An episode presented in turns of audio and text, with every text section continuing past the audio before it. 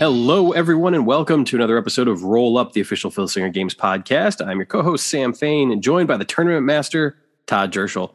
Todd, how are you? I'm doing great. Yeah, fantastic. That's what I like it's to hear. It's Wednesday night. You know what that means. You know what that means. Yeah, it's a dynamite, man. And uh, it's funny because we're recording at 7:50 p.m. Central Time, 8:50 uh, Eastern Time, and that means that dynamite has been on for approximately 50 minutes and uh, we're not going to get to watch the whole show uh, as we are recording now. But in those 50 minutes, there's been some cool stuff. Yeah, absolutely. Some nice, uh, nice debuts there. Yeah, well, we got the. I, I enjoyed the opening segment um, with yes. you know MJF and uh, and then Punk and Sting and Darby coming out. I, I really enjoyed the, you know, how they kind of were able to turn things as opposed to Punk gunning for the rematch with MJF that he wants Wardlow, which I thought was was smart, you, you, know, to to play off the fact that Wardlow is the one that in in Punk's eyes won that match last week, um, which of course burns up MJF even more. And then uh, you know, it looks like we're going to get another six man, but then we kind of get uh, another interesting twist, which is you know, Punk can have a tag team match with FTR, but he can't have Sting or Darby as a partner. So now right. Punk has to find another partner, which is great because you know there's some mystery involved. Who you know who will his partner be? Uh, I, I, was just looking on Twitter and he was asking Danhausen if, uh, if he had anything going on. So. that would be hilarious. There's been a little bit with those guys. I, I gotta say, like I was, you know, the debut of Danhausen. I mean, I'm a fan of like the stuff he does on YouTube, just kind of random stuff. Like I like what he did like, the first week, kind of showing up and then last week, I was not a fan of what they did with him, where he just kind of came out with Orange Cassidy. I'm like, no, that's not what he should be doing. He should just be like randomly showing up in different places and kind of interrupting people and and whatnot. But but we'll, we'll see what happens over time. right. Do him just yet. So no, I think that's a fair criticism because he is such a unique personality. I think that it takes um, he he he definitely needs to have a little bit of, of creative control. I feel like over over yeah. his character um, because that's what helps him get over. I feel like that's one of the things in, even in ROH that kind of hurt him is the idea that he created all this buzz around himself. He pushed his character so much to you know it's like to get signed to ROH, and then it was kind of like ROH didn't know exactly what to do with him either. Yeah. Um, so I, I have a feeling that you know I mean I, I trust Tony Khan and and the powers that be at, at AEW enough that I think he'll find his spot, but yeah, yeah, I just don't want him to be like another best friend's lackey. Right. This doesn't seem to make sense. Like, yeah, he can be friendly with them, be friendly with different guys, and just kind of randomly shove. I think that's kind of like the appeal of him. It's like, yeah, just a little bit of randomness with him and, and stuff like that. But I don't know. We'll, yeah. We'll see. Well, speaking of best friends, of course, you know, Trent uh, and um, uh, uh, uh, Rocky Romero, Rocky Romero. as Roppongi Vice uh, in in New Japan uh, and elsewhere um, are engaged in this sort of war of words, you know, leading up to a match with the Young Bucks. They have a confrontation, you know, backstage. Adam Cole uh, and and Kyle O'Reilly and Bobby Fish, of course, end up getting involved. And as all this is going on, somebody else gets involved, and that somebody else we see from the back first is none other than the Switchblade. Jay White. Jay White, yeah, uh, who does have a game card, um, does, yes. which is I, is so awesome. I'm really, really glad that he's going to get this type of exposure because there is no doubt in my mind. And I, it took me a while. It took me a while to come around to Jay White because I remember when he was really starting to make his ascent in New Japan. There was a part of me um, that didn't quite get it at first, you know, mm-hmm. um, because I had missed his Young Lion days. Okay. And sometimes that plays a huge part in the way they bring someone back. Um, and everything he had done on excursion, obviously. And when they brought him in as the switchblade, it took me a little while to really get behind him. But man, he just, I, I think he was able to go in and do some unique things and be put in an unenviable position to basically be the top gaijin after Kenny Omega left. Mm-hmm, and that's, mm-hmm. I mean, those are tough shoes to fill. Oh, totally. Um, and I think he did it admirably. And I think that where he is now, uh, in in in my opinion, he is he is at the like the prime of his career. Like the best for him is still yet to come, and to see him come into AEW this way, and I say that knowing full well that we're talking about a former IWGP Heavyweight Champion here. You know, it's not like he's had a slouch of a career before this, but I think he's just absolutely on track to do something really special in AEW. Um, and I think that we could potentially get that Kenny Omega Jay White match at some point. That uh, oh yeah, you know, oh, yeah. would help to pay off some stuff uh, from a few years back.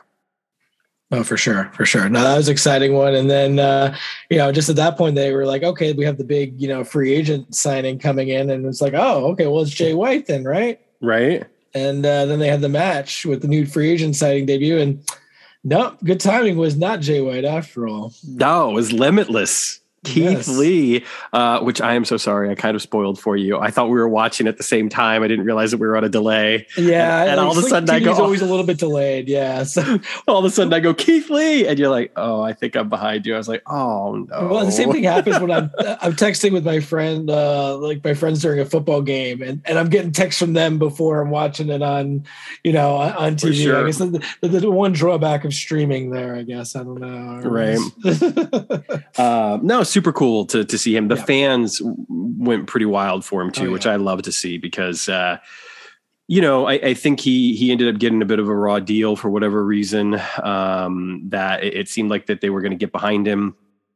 You know, there's that famous uh, and, and, again, they produced it, which is kind of mind boggling in a way, but they produced this documentary on Keith Lee. It shows Vince McMahon like blowing him up. Like it shows Vince McMahon talking about how he's got something special here and, you know, just pumping him up backstage. And he's like, I want everything you've got. I want to see everything you've got. And then they let him go. And it's just kind of yeah. like, what the hell are you doing? Like you literally put this doc, like you couldn't make this shit up. They put the documentary out and, and like within a week, they, they let the guy go. And it's just like, you you produced a documentary. You showed your CEO like talking about how this was the next big thing, and then you okay, whatever. Yeah, uh, but hopefully, you know, hopefully this is just another opportunity for him to show everybody, you know, what he's got because I do think right. that he's a special talent, and um, yeah, it's uh, good good for him. Yeah, so I think he'll, I think he'll get a good spot there, and uh, you know, get you know, and I think some more diversity in the top of the card too, which I know has been a call for uh, amongst you know people recently. So uh, you know, I think another another um, another you can't think of a better you know mix of uh, you know strength and agility and personality. I mean, that guy's got it all. So yeah, I'm really happy he's getting a good spot uh, right there, and excited to see where where it goes. And for a guy who hasn't, you know, been in the ring in a while, and a guy who's been dealing with some, you know, some medical issues, uh, whether I, you know, who knows exactly uh, what was going on. I know that there was some COVID involved and everything, but like he he looks like he's in great shape. Like he doesn't look like he's just, you know, sat around and done nothing for the past, you know, six months no, or whatever. No. Um, and then he gets and married and stuff. That's too. right. I mean, the newlywed, guy, newlywed yeah. Keith Lee, uh, and of course his wife is none other than Mia Yim, who who knows if she's going to you know come in as well. But if she does, what a great shot in the arm for the women's division she would oh, be. Totally. Not that it needs it. I mean, there's there's plenty of great. I mean, they've definitely improved a lot, but I think she would add a lot. I think oh yeah, piece that would really help out there. So I mean, I would argue that there are few women in North America right now that carry like her resume, her experience, um, her growth. You know, you just think of everything that she's done over the past decade and everything. There's not. I mean, there's really genuinely not. I I, I think that obviously you've got people like Mercedes Martinez and Nicole Matthews and uh, uh, Rosemary. Um, y- you know, but uh, uh, other than, I mean, obviously there's some people already involved in AEW like Serena Deeb or whatever, but uh, other than those names, I mean, there's not a lot of women that I would put you know, beyond uh, Mia Yim when it comes to like North American female wrestlers. So, um, totally. yeah, so she'd be a great addition if they bring her in. Yeah, uh, we, we and, also and Mia, Yim and Keith Lee both with two Phil Singer Games cards too. So that's right. Uh, yeah, and, and then two, of course we, we also got some dissension in the ranks with uh, with um, uh, Jericho's group why can't I? Why am I? I'm blanking on things. The inner tonight. circle. Yeah, the inner circle. Thank you. I almost called them the Ascension, and I was like, "What? What? That's no, not that's right. not right." um, but, but, good stuff. Uh, and then, yeah, I'm looking for. I'm I'm I'm waiting for next week to see what matches get announced for the following week because that's when I'm going. Oh, nice person for that. Well, I will tell you this. I'm not gonna I'm not gonna spoil anything for you, but I did I did decide to just leave it on my iPad in the background, uh, and it is the tag team match. So Punk just came out, so we're about to find out who his partner is. Um, but don't worry, I won't tell you. Okay, uh, thank you. Thank yeah. You. Um, so yeah, yeah, Look, and luckily, luckily, Jim Steele has been very, very, good recently about not spoiling Dynamite for me as well. So. That's good to hear. I'm glad. I certainly don't want to be the one that uh, that, that spoils anything else.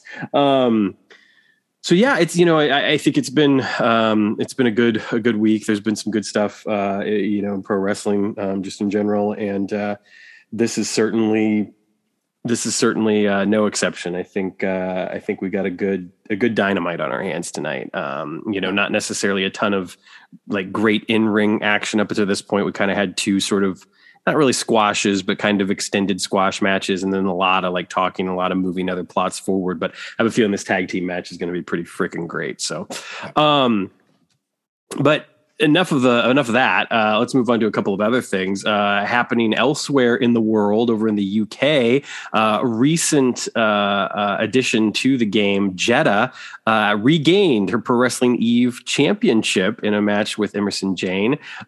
so I thought that was cool. You know, it was funny. We released the set and, and she promptly lost the title, and it's like, oh man, you know, we even put the belt on the card art and everything, and now luckily she has regained the title, which is which is awesome. So two time champ, and uh, hopefully, you know, Hopefully, this, this one this reign will long. exactly exactly.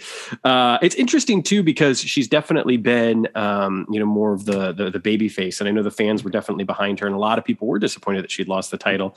Um, but her uh, you know her partner Charlie Morgan, who also got a game card, has oddly enough, in spite of coming back, you know, to a huge baby face reaction, has been getting some heel heat lately. Like mm. you know, and, which which I think speaks to her talent as a performer. You know, she's been pretty much a baby face her entire career. She comes back from this career threatening injury, uh, and and people love her and are so excited to see her. And she has somehow been able to turn the crowd against her, which is again just Good. speaks to you know her her talent. So. Um, but uh, yeah, I, I, think that that's really cool for for Jetta, and there's uh, you know some exciting stuff happening in Pro Wrestling Eve. There's going to be like a, a, title for title tag match um, between um, the Hex uh, and uh, uh, oh gosh, now I've forgotten the, the name of the tag team, but Rhia O'Reilly, uh, Rhia O'Reilly and her partner, they're the Eve tag team champions, and of course Allysin Kay and Marti Belle are the NWA women's tag team champions. So they're going to have a title for title match, which will be cool. which will be interesting to see. you know, winner take all kind of thing. Um, yeah, yeah, and that's that's that's about it. I don't have any other real world wrestling stuff. Do you? Uh, let's see. Um, I know there is a big NXT card coming up. Uh, NXT 2.0 pay per view there. Right, yeah. So uh, I think uh, a couple things going on with uh with that. Um, Actually, you know what? I'll throw this in real quick. I did think it was pretty cool the way that they brought Dolph Ziggler in uh, at the recent NXT um, to come in and, and kind of. Um, you know, just just crash the party, so to speak. And he and mm-hmm. uh, Ciampa, I guess, are going to have a match, uh, which I'm all for. I think they'll they'll yeah. put on a hell of a match. Well, so it's kind of funny during the Black and Gold days, they weren't bringing too many guys down from Raw and SmackDown, but as soon as you know the multicolor comes on, now you start seeing the guys coming down right. uh, from the main roster down there. It's kind of funny. I know we had the AJ Styles before and I know there's some other uh, uh Matt Riddle and stuff. Yeah, yeah. so it's kind of funny that that we're we're seeing uh, some more cross pollination between uh, the main roster and NXT now. But no, it's really cool. Yeah, yeah. what you're right. There was kind of a rarity. You know, I know that like Kevin Owens after he'd made his main roster bump like came back for a match. I know that they had that whole Cesaro Sami Zayn thing yeah. kind of in the early days when NXT was just catching fire. Um, but yeah, it was it was a little bit more rare at, at that time. I think I think Punk came down uh, when he was still at WWE at one point when NXT like just got started, like after they'd made the transition from Florida Championship to NXT. Um, but yeah, I don't think uh, I was not watching much then. I don't think anybody was really until they no, got to the network, probably. So. No, yeah. Um, yeah, so I, I, I think that's cool. I'm I'm intrigued by some of the stuff, but I will admit because I have not been paying a lot of attention to it lately that when I looked at the card, I initially just was looking at a picture like a there, there weren't any names on it, and I did not recognize like half the people on there. I was just like, I don't know. It's a lot, a lot of change over there. Yeah. Yeah. So. Uh, uh, you know, in, in sad news, in, in, when it comes to real world wrestling, and also, of course, as it pertains to Phil Singer Games Legends of Wrestling, uh, Candi Devine passed away today. Um, she'd been battling an illness, and I believe had been taken to palliative care, and um, and uh, and passed away earlier today. Um, of course, you know, a, a legend uh, of women's wrestling held the AWA Women's Championship numerous times, and was actually the last holder of the uh, the final holder of the AWA Women's Championship in 19- I can't remember the year off the top of my head, uh, but um, you know, of course, she had some matches with uh, with Sherri um, that were uh, that were you know for their time, especially were, were great matches, and, uh, and and she was on top of that uh, on that particular division. So um, I'm not super familiar with her, honestly, other than you know seeing a scant few AWA matches, and then of course the you know the Legends uh, uh, card that was released in the bio in the booklet. But um, you know, it's always it's, we're always sad to to lose a, a member of, of, of, the community and a member of the game. And uh, I you know I know that there are a lot of people that have posted some really nice stuff that I've seen on Facebook uh, through Cauliflower Alley and, and, a couple of other outlets, and then of course Ty um, posted something really nice on the message boards as well. Yeah, yeah, no, uh, yeah, definitely. You know, I think most of what I've seen is just you know the AWA versus Sherri Martel. That's I think you know where probably most people have seen uh, her there. Uh, yeah, did a little research. I think you know when we were putting out the the uh, second women's set that she was in there. Then I think I even exchanged a couple messages with her online uh, to send her some cards and stuff like that. But uh, yeah, def- definitely sad. But um, yeah, unfortunate, uh, unfortunate circumstances. Yeah. Uh, you know, it's funny. Uh, she actually began her wrestling career by running a fan club for Lanny Poffo. That's wild. wow. yeah. Yeah. That is, that is, that is something else. Um, yeah, uh, eh, you know, and the, the thing is, is unfortunately, I think uh, because sort of her, you know, national recognition through AWA, eh, eh, you know, ended in 1990. Uh, I, I, think people kind of lost sight maybe of the fact that she had continued, you know, wrestling throughout throughout the decade of the 90s, um, and and worked for you know the Global Wrestling Federation, Smoky Mountain, USWA, um, worked in Puerto Rico. Um, mm-hmm. She also spent time in the uh, LPWA. So you know, she was she was around um, and, and, working, and uh, yeah, she'd been you know she'd been uh, um, you know, professional wrestler for at that point, you know, nearly 20 years.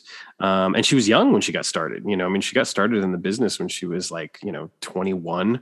Um, hmm. And so she was unfortunate. She was young when she passed. She was only 63 years old. But, um, you know the, the, the great thing about the game and something that of course we, we talk about quite a lot is it's a wonderful way to honor the people that have passed. And in this situation you know obviously she was alive when the card came out but what a what a wonderful way to pay tribute to her memory by you know having that card in the game and hopefully continuing to you know potentially educate people who might not necessarily be as familiar with her by way of that card. Anybody who purchases that that set um, which is a great set by the way. I mean that yeah. that that you know legends wrestling women's set too is is probably one of my uh, uh favorite uh, legend sets. Uh, no joke. You, you, know, I mean, the fact that we've got, um, you know, not only fabulous Moolah, but uh, Mildred Burke in the same set is just yeah. awesome to it's me. Pretty, so, pretty top notch. Um, yeah. In fact, you, you know, uh, I use almost every single one of those cards in my Legends Fed right now. I, oddly enough, I haven't used Candi that much at all. Um, I'm planning on bringing her in later. Uh, and Ida Mae Martinez, I haven't used a whole lot, but the rest of them are, are basically regulars in my Fed. So, um, yeah, I look forward now to to bringing bringing Candi in even more. Very cool. Um, so that's about all that I've got as far as that goes. What about uh, news and notes from Fed HQ? Well, last uh, last Friday, you know, out to the general public, we you know uh, released the Les Thatcher art and uh, announced uh, him as part of the the first name for the Legends expansion nine. Um, I think everybody who was at the perennial got to see that uh, piece of art already, uh, but you know, definitely cool uh, to make that official. Yeah, yeah, absolutely. And uh, again, if you haven't had a chance to listen to that interview, uh, I would encourage you to go back and listen to last week's episode. Uh, that interview with Les was incredible. And as it pertains specifically to that card and the art, he tells a wonderful story about the trunks that he's wearing yes. uh, on, on the art, which is great. You know, he sees that awesome, immediately. Yeah. He's like, I got the story about those trunks. Like, awesome. Um, and, and, funny enough, this week I'm so I'm, I'm reading the, the the Moxley book, and yeah, last night I was reading a whole chapter about uh, Jon Moxley meeting Les Thatcher and, oh, know, nice. and stuff is great. So, and, yeah. and being like, and last, let's ask him, well, who who's your uh, favorite wrestler? You know, wrestlers, and he's like, uh, and he names like out all the technicians, you know, like Benoit, Malenko, and, and stuff like that. And and Les is like, oh, okay, good. You know, he's like, I have these people coming in saying Ultimate Warrior's their favorite. Ah, that's no good. uh, that's awesome. Um, yeah, I mean, uh, never mind. Uh, um, yeah, I'm uh, Les was a joy and uh, super thrilled to to have him in the game and make that you know kind of official announcement, if you will, yeah. on the website. Um, eh, you know, we also had another announcement for uh, Rob's Chronos set, um, which was Perceptor. Uh, Perceptor aims for the stars. Uh, Perceptor is mentor, mentor's, excuse me, prize pupil, um, and he has extremely lofty goals. He's been training his whole life to become the best pure wrestler on Chronos. Can he get there with valedictory? Perceptor has eyes on the crown of Chronos. Can he hang in the ring with main event wrestlers like Omega and Chaos Supreme? Find out when Chronos Return to Civilization arrives this March. Todd, thoughts on that art? Oh, I love the art there. Yeah. I remember when Rob first sent it to me. I was like, "Oh, this that's awesome! I love the little shimmery eye there and everything like that. The cool robe and stuff. Uh, and yeah, kind of what I, have kind of got a little bit of sneak peek of the character and, mm-hmm. and the stats and stuff. And yeah, he's going to definitely be a, a, big player for sure. Yeah, yeah, yeah. I'm uh, I'm really looking forward to uh, you know, again, to people getting uh, stuff you know in the uh, in the mail uh, when when this drops mid to late March uh, because uh, yeah I think I, there's just some great great great great cards here. And uh, yeah I think I think Perceptor is definitely going to be quite a player. There's there's no doubt. Um, and then of course uh, tonight we just dropped a new announcement for the best of the Indies tag teams and that is the Philly Marino experience. I know you love AIW yes. Todd tell us about the Philly Marino experience so uh, you know, the Philly Marine, I think they were. I think that for the most part, they came together in AIW, mm-hmm. um, and uh, yeah, they've definitely been a force there. You know, they were big fan favorites uh, in, in, the past, uh, kind of feuding with uh, the Rip City Shooters, which is um, uh, Joshua Bishop and. Um, uh, Wes Barkley, yep. and uh, but then I think you know later on last year they kind of did a turn and now they're the heels and they've aligned themselves with Matt Cardona, who's the uh, absolute intense champion. So they got like all the belts right now in AIW. So that's right. Yeah, because they're the current uh, three-time and current tag team champions in AIW. Um, it's cool because you know they they both came out of that system, if you will, that school uh, at AIW, um, and they've been in the business for about six years now. Um, the pair of them, and and have been together pretty much ever since, like since day one, uh, yeah. which is awesome. You know, that's something that I feel like you don't necessarily see a ton, um, but when you do see it, they get it, it, you can tell when, when they get in the ring. You know, you you can really tell um, that these guys have been working together for a long time. They play off of one another so well, not only in the ring but also uh, you know on the mic and uh, have a lot of fun with it. So I'm looking forward to it. Uh, you, you, mentioned the Rip City Shooters. They've also uh, Colin Delaney and Cheech to Infinity and Beyond has been another uh, team that they've feuded with, and more recently they've had quite a few matches with uh, Cornelius Crumbles and Sonny Defarge, uh, which you know they have cards. Oh, that's in, uh, cool! I didn't know about that. Oh, yeah, very good. Yeah, um, so I, am really looking forward to to having them in the game. I think it's really cool. When you told me that they were going to be in the set, I was I was excited because I you know I'd been watching um, a lot of AIW and yeah, they, I mean, they're, they're all over the place, obviously being the tag team champions. So, um, yeah. great, great names. I think they got, I think they got a big, uh, big title match coming up this weekend too, uh, against TME, who like won that, uh, top contendership there. So, yep. Yeah, it should be fun. Yeah. Yeah. Yeah. yeah absolutely. Um, no, no, no pun intended on the absolutely there, but no, no, right, no, no. Sometimes they're intentional. This one was not. That one was not. No. Uh, you know, speaking of of cool things, uh, I got my ringside companion in the mail. Uh, yes, day before yesterday. Uh, it took a little bit longer to get to me, I think, just because of the weather. And uh, I mean, I knew it was going to be. I'd seen, you know, a PDF of it not too long ago, and uh, obviously, you know, being aware of all the work that had gone into it, uh, and and just to hold it in my hand, you know, to have it, it, it, it's it really is some exceptional work. So kudos to the team on this. Uh, I think that it's it's essential. If you play this game, you really you really need this in your collection. There's no doubt in my mind. I love all the stuff, uh, you know, at the back of the book, if you will, the uh, you know the hometown rules, the commissioner charts, the you know all that sort of stuff is just so wonderful to have. And I think that yeah. one of the neat things about it, especially as I'm thinking about booking out my Legends Fed, for instance, to have those commissioner charts in particular, like I had I had already been thinking about having some matches where you know maybe uh, because one of my big feuds I'd mentioned is like Piper versus you know the Heenan family, um, you know, trying to maybe do something where, you, know, they would somehow get into involved into a feud where they'd put up like control of you know the promotion for 90 days or something like that and how wonderful it would be to be able to use one of those charts based off of you know who ended up winning that match. And obviously if you know the Heenan family wins to be able to have Bobby Heenan as my you know my biased commissioner or whatever for 90 days would just oh, that's a, cool, a lot of yeah. fun and use that chart for that. Um, but of course you know the meat and potatoes of the of the booklet are absolutely all the matches and there's some incredible stuff in there some stuff that I'd never seen before. Um, I know stuff that had you know mm-hmm. not necessarily been released in in the previous ringside companions that had been only in maybe a promoter or, or whatnot but uh, yeah, some incredible, incredible stuff. And it's just nice to have it all in one place, even for all the other matches that I do have. You know, it's nice to have that stuff in one place. And some of the tweaks, you know, little little tweaks that were made, um, I think to some of the matches really cool as well. So, uh, like I said, home run, essential. Grab it if you don't already have it. It is absolutely worth it. Absolutely. I think that's been the sentiment for I heard from almost everybody is, you know, I think it was like, wow, I didn't realize how cool it would be until I actually saw it in, right. in person. So, and I think really, you know, uh, and really the, the spiral bounding make, oh. makes all the difference, you know. Uh, absolutely. absolutely. Yeah, yeah, man. I, I mean, being able to just like, yeah, lay that out for the for the rare matches that do take up two pages because most everything you know they they endeavored to put on on one page or if they are on two pages to to to lay out in such a way that you know you can just lay the book flat that you're not having to flip things over or whatever. Yeah, I think for the uh, most part we were able to accomplish it. That was a big thing I was trying to push, making sure we were pushing for there. Yeah, I want to say that maybe there was one match that I noticed that you you, you might have had to to flip. Uh, yeah, there's a couple that I think there's one that's got like a couple pages to it there too. Right, right. So.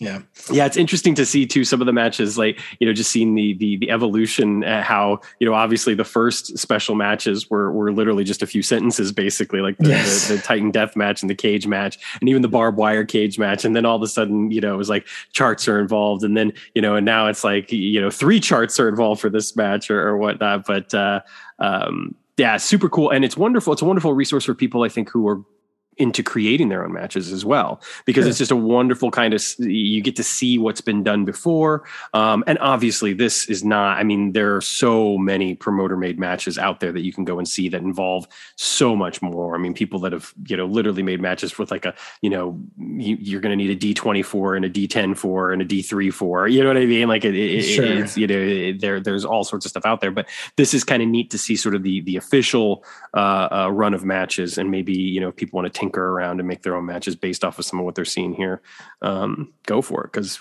as always, it's up to you, promoter. There you go. Um, speaking of one of the questions that was asked had to do with the uh, the Royal Rumble rules and about how the out of the ring uh, resulted in an automatic elimination, whereas some people rolled pin every time somebody rolled out of the ring. I'm curious right. in your take on this.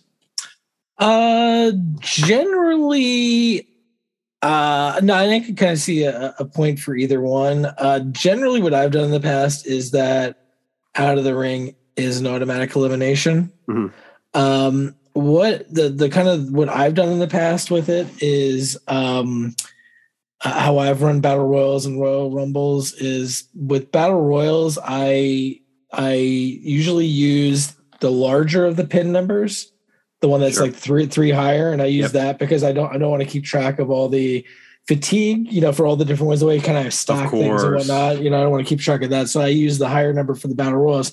But for the Royal Rumbles, I use the lower fatigue number and I um yeah, and I keep track of it there because there's not as many guys then, and I kind of have a system with with with that that I kind of make it a little you know a little easier to do. I could see maybe you know, with the Royal Rumbles, maybe not having the out of the ring be an automatic elimination there, but, but maybe like, uh, and I know I saw somebody else said, "Oh, maybe we would just do it as like a, a zero finisher." Um, right, I might put right. it as even like a plus one finisher or something like that. Sure. Too, uh, potentially. Yeah, I, I, I, totally get that. I it's the thing that's strange for me is that I feel like um, I don't know that I want it to, personally to be an automatic elimination, just because I feel like on, on you know on, on on a card, it could just be kind of a regular roll, if if you will. You know, it's not, yeah. it isn't a finisher. It's not, you know, it's not somebody rolling their pen. Um, and you know, my my concern would be that if without necessarily rolling someone's pin, that it would, you know, it would result in in maybe some upsets that I didn't necessarily want to occur. You know, uh, yeah. it would almost feel like an unearned upset if Mutant comes in and eliminates, you know, say Star Warrior or whatever because you know he rolls us out of the ring.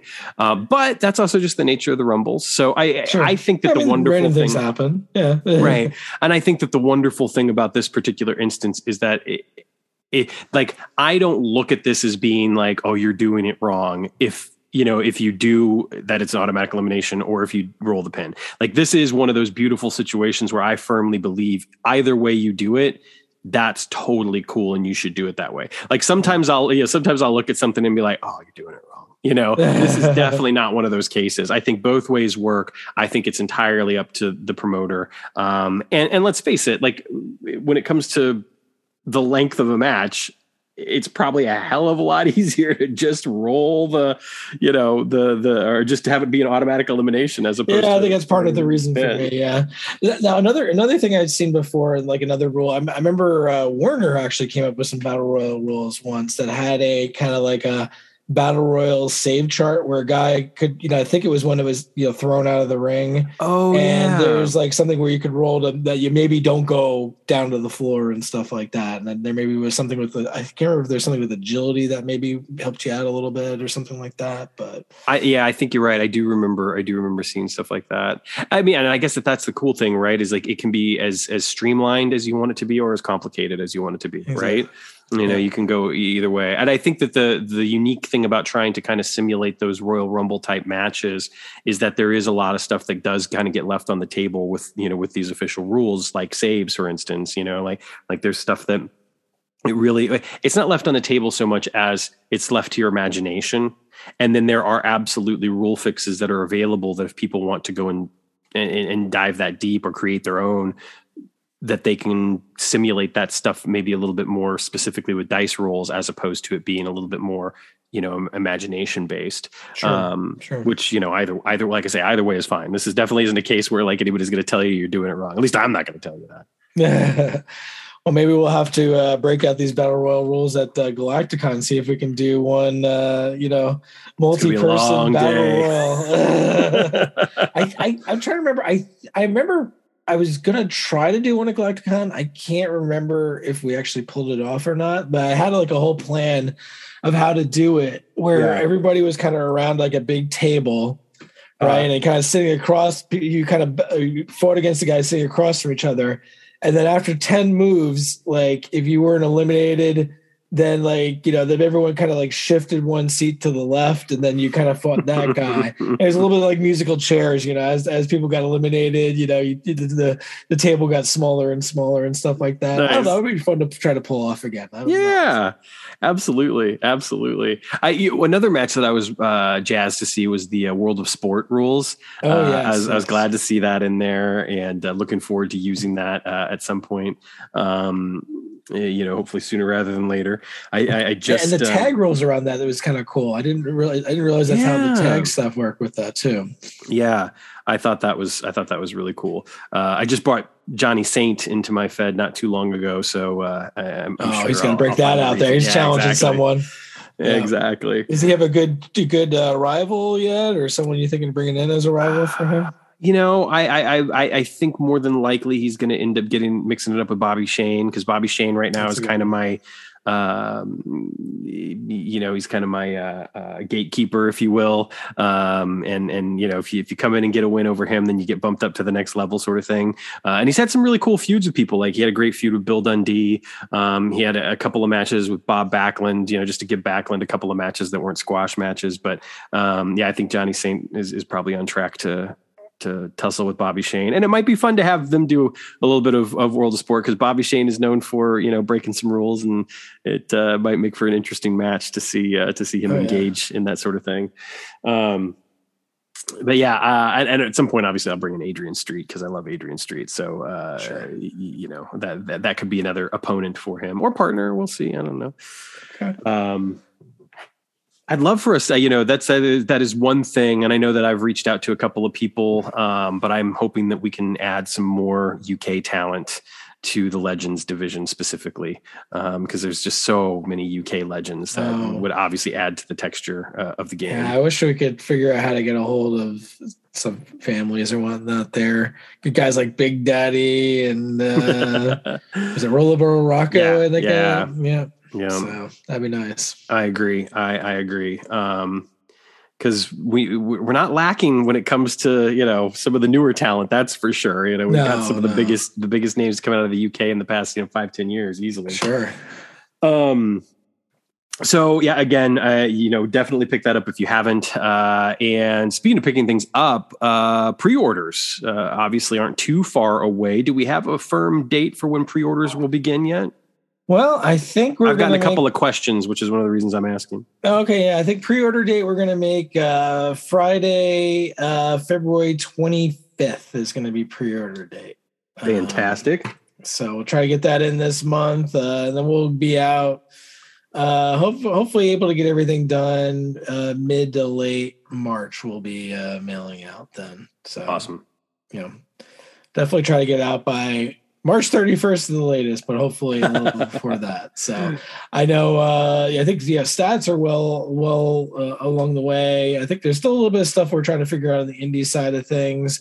Uh, but I think uh, uh the all the Champions of the Galaxy Chronos art is, you know, at least everything's sketched. It's I think inked, and I think colors are most of the way through and uh, you know legends i think we're a little bit you know we have a lot more to go there because i think warner started first on the chronos stuff just to kind of get all that wrapped up because there's a that's a big set so. Sure. But uh, yeah things are progressing well but yeah hopefully we'll we'll be able to have that in everybody's hands in, in late march and we'll have a big uh, you know cool announcement on friday the 25th for the legend set then. Looking forward to everyone finding that one out. I am really looking forward to that definitely. So, um, yeah, and, and, we're uh, kind of planning out the rest of the year with Legends. I think we have a couple different options of what we're going to do. Uh, I think we have a good sense of what we're doing mid year and end of the year, and kind of some of the, the, the May and September uh, sets. We have a little, a couple different options. Something kind of cool uh, came to my email box this week that hopefully uh, will pan out as well. So, always, what, uh, what always exciting things going on here. So. Yeah. um, nice. Uh, well, that that is exciting, and obviously, it, you know, teaser season, release season, the four times a year that it happens. Uh, is, five, is, five, five, five, five. Galacticon, yes, yeah, that's right. Um, yeah, there's always there's always exciting stuff going on. We had we had a little bit of a lull there, obviously, around the holidays after everything got dropped, but um, you know things are now firing back up. And uh, the Legends set in particular, I'm just so excited for. I feel like it's gonna. It, it, I mean, most of the the names in this set are gonna find a home in my in my Legends Fed. You know, pretty quickly.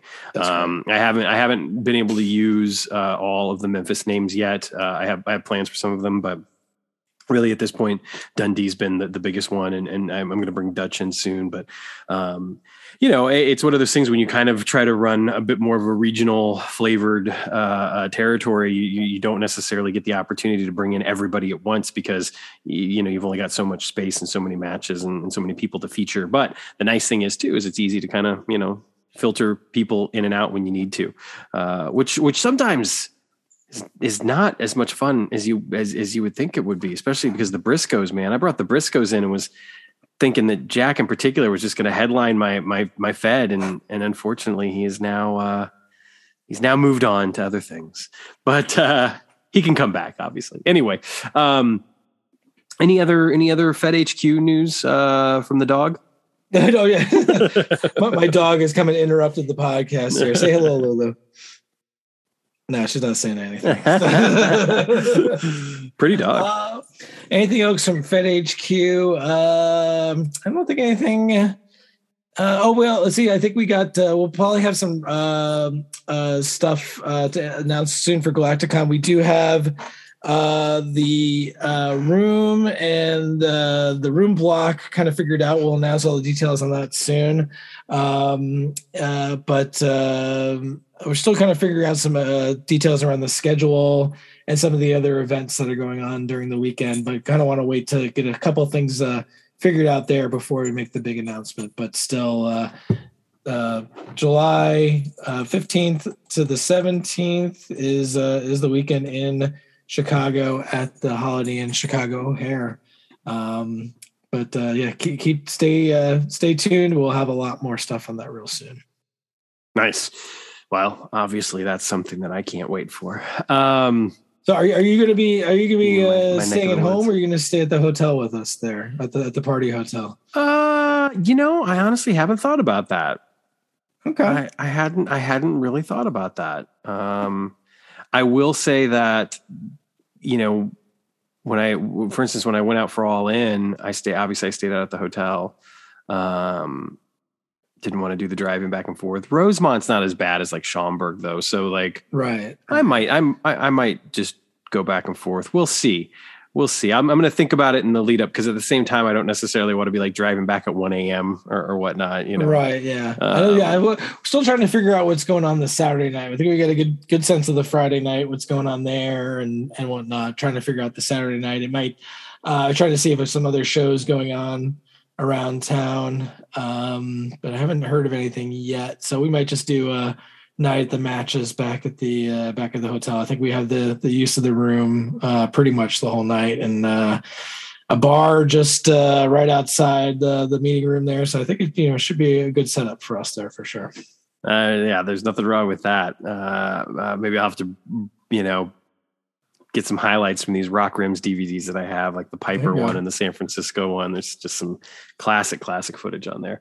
Um, well, obviously, as we get closer and closer, we're going to have more and more for uh, um, for people, uh, more news and, and, notes leading up to Galacticon, and um, you know, obviously, we're we're we're not wanting to skip over anything because there will be another you know virtual uh, virtual con in between now and Galacticon as well. So um, yeah. Yeah.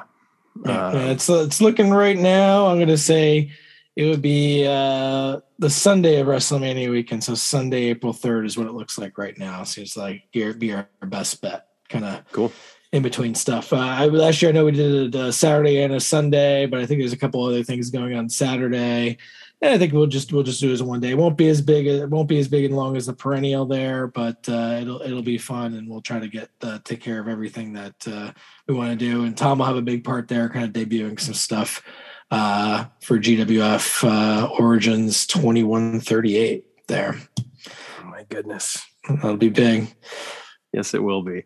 Um, that's that's so crazy to me because I was just thinking about like you know the classics years and, and obviously 2087 and 51 years 51 right. years not counting the classics years that's just nuts um, well uh, i think that's about all we've got for our preamble if you will and we might as well dive into our, our main event unless you have anything else I don't think so. All right, let's do it. So, for our main event this week, as you might have been able to tell from the title of the episode, which I actually haven't thought of yet, so maybe you won't be able to tell from the title of the episode, we are going to be doing an overview of the Evolve sets from the Indies game line. Um, we, we're talking about, you know, a few. Uh, sets that we could overview and uh, evolve just i think interested me the most because there's so much great talent in those sets. Oh totally. Um, and uh, i was just looking forward to, to talking about that that first set especially because i, I think that um, it's an interesting set, especially compared to the others. Just the way that the cards are statted, and you know the the way that some of these names certainly stand out. Um, and I'm looking forward to having a conversation about this. So uh, so let's dive right in with Evolve One. Um, what year did that set come out? Because I don't actually have it here in front of me. Right uh, 2014, it came out, okay. and um, yeah, this whole the whole relationship with Evolve was actually started by Rob Bobine. Mm-hmm. He was kind of running the indie line at that time and help uh, get the connection together. uh, with Evolve and and Gabe Sapolsky to um, to do that first set. Um, and I think he designed the roster and kind of did a lot, did all the art direction around it, and um, and I think it was very heavily involved in the stats. I forget exactly who else was kind of helping with the main, you know, move set collection, and then I think Rob did a lot more like the stat direction around that after that. Got it. Got it. Um, yeah, I you know we don't necessarily need to go man for man, move for move. But I do think for the first set in particular that it might not be a bad idea to uh, you know to kind of get um, a good overview here. So uh, we'll just kind of head down the line um, sure. with uh, Anthony Nese or Tony Nese, the premier athlete. Um, it's so cool to to have uh, him in the game because he's a guy that's obviously done a lot, you know, since then. Um, his his run in WWE, uh, and of course now being involved with AEW as well. Um, I think you know it's it's it's a good card. It definitely reflects uh, not only I think his position at the time um, on the card, but even now, it's still, in sure. my opinion, is is is pretty good representation of, of where he would sort of sit um, in you know in a Fed. Um, I, I, you know, I, am a known critic, so I don't feel bad at saying this, but the level two defenses of a lot of these indie cards always sort of just I, I, confuse me, I guess maybe uh, they, they, seem to be they seem to be very similar, and they all seem to have that down three, which I I hate because I don't think it's representative of of the indies uh, at all. Um, but uh, at least it's balanced out with a dazed one and and two defensive comebacks. Um, but uh, you know, other than that, yeah, I, I think it's a, I think I do. I think it's a it's it's, a great card, um, and the artwork is you know the artwork's fantastic. Yeah, the artwork's pretty spot on there. Yeah. Um, and then we've got the AR Fox card. Uh, another card that I'm, you know, just thrilled to have in the game. Uh, I, I don't know how he did for you, or if you, you know, got the chance to use him a lot, but I almost felt like he was a little overpowered. Yeah, he was definitely pretty strong for sure. Yeah. yeah. I think he did well in some of the tournaments. I mean, even though like he's got three downs on level three defense. Know, he's got one that he doesn't have any on level two defense. That's, I guess that's why he, most of them have like the two on level three and the one on level two. His is just kind of shifted down a bit. So probably that level two defense helped him a little bit. The double finisher stuff like that. Yeah, yeah, um, you know, and, and it's worth it's worth noting too that Tony Nese had the double finisher as as well. Um, although yeah. with the you know with his second finisher it was an even odd you know hit or miss. So yeah, uh, that that certainly was a little different. But yeah, uh, I, AR Fox always seemed to win and win quick um, yes. in matches that I that I had him in. Um, Biff, and he's pictured there. Oh, sorry, he's pictured there with the Evolve Championship too. That's uh, right. Which I think I, I was there with uh, Jeff Guthers when he won that at uh, the the first WrestleCon in New York. Nice. My first uh, Evolve Championship tournament there. Um, and then uh, next up, we've got Biff Busick. Uh, you know, Biff is such a character and uh, uh a heck of a wrestler. You know, I, I really, really enjoyed watching him um, in the ring, um, especially in his evolved days. Uh, not that I thought that you know he was bad in NXT by any measure. Um, he just didn't necessarily always get a lot to do.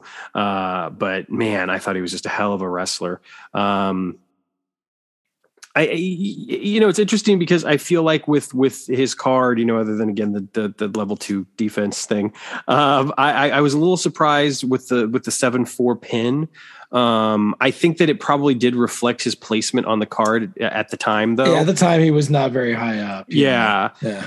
Um, but he was definitely someone that you enjoyed watching in the ring. Like he wasn't going to win. He, he, didn't win hardly any matches, you know, at that time. But uh, he was he always was just a stellar stellar hand. I felt like in the ring. Um, then we had the Midnight Sun Caleb Conley.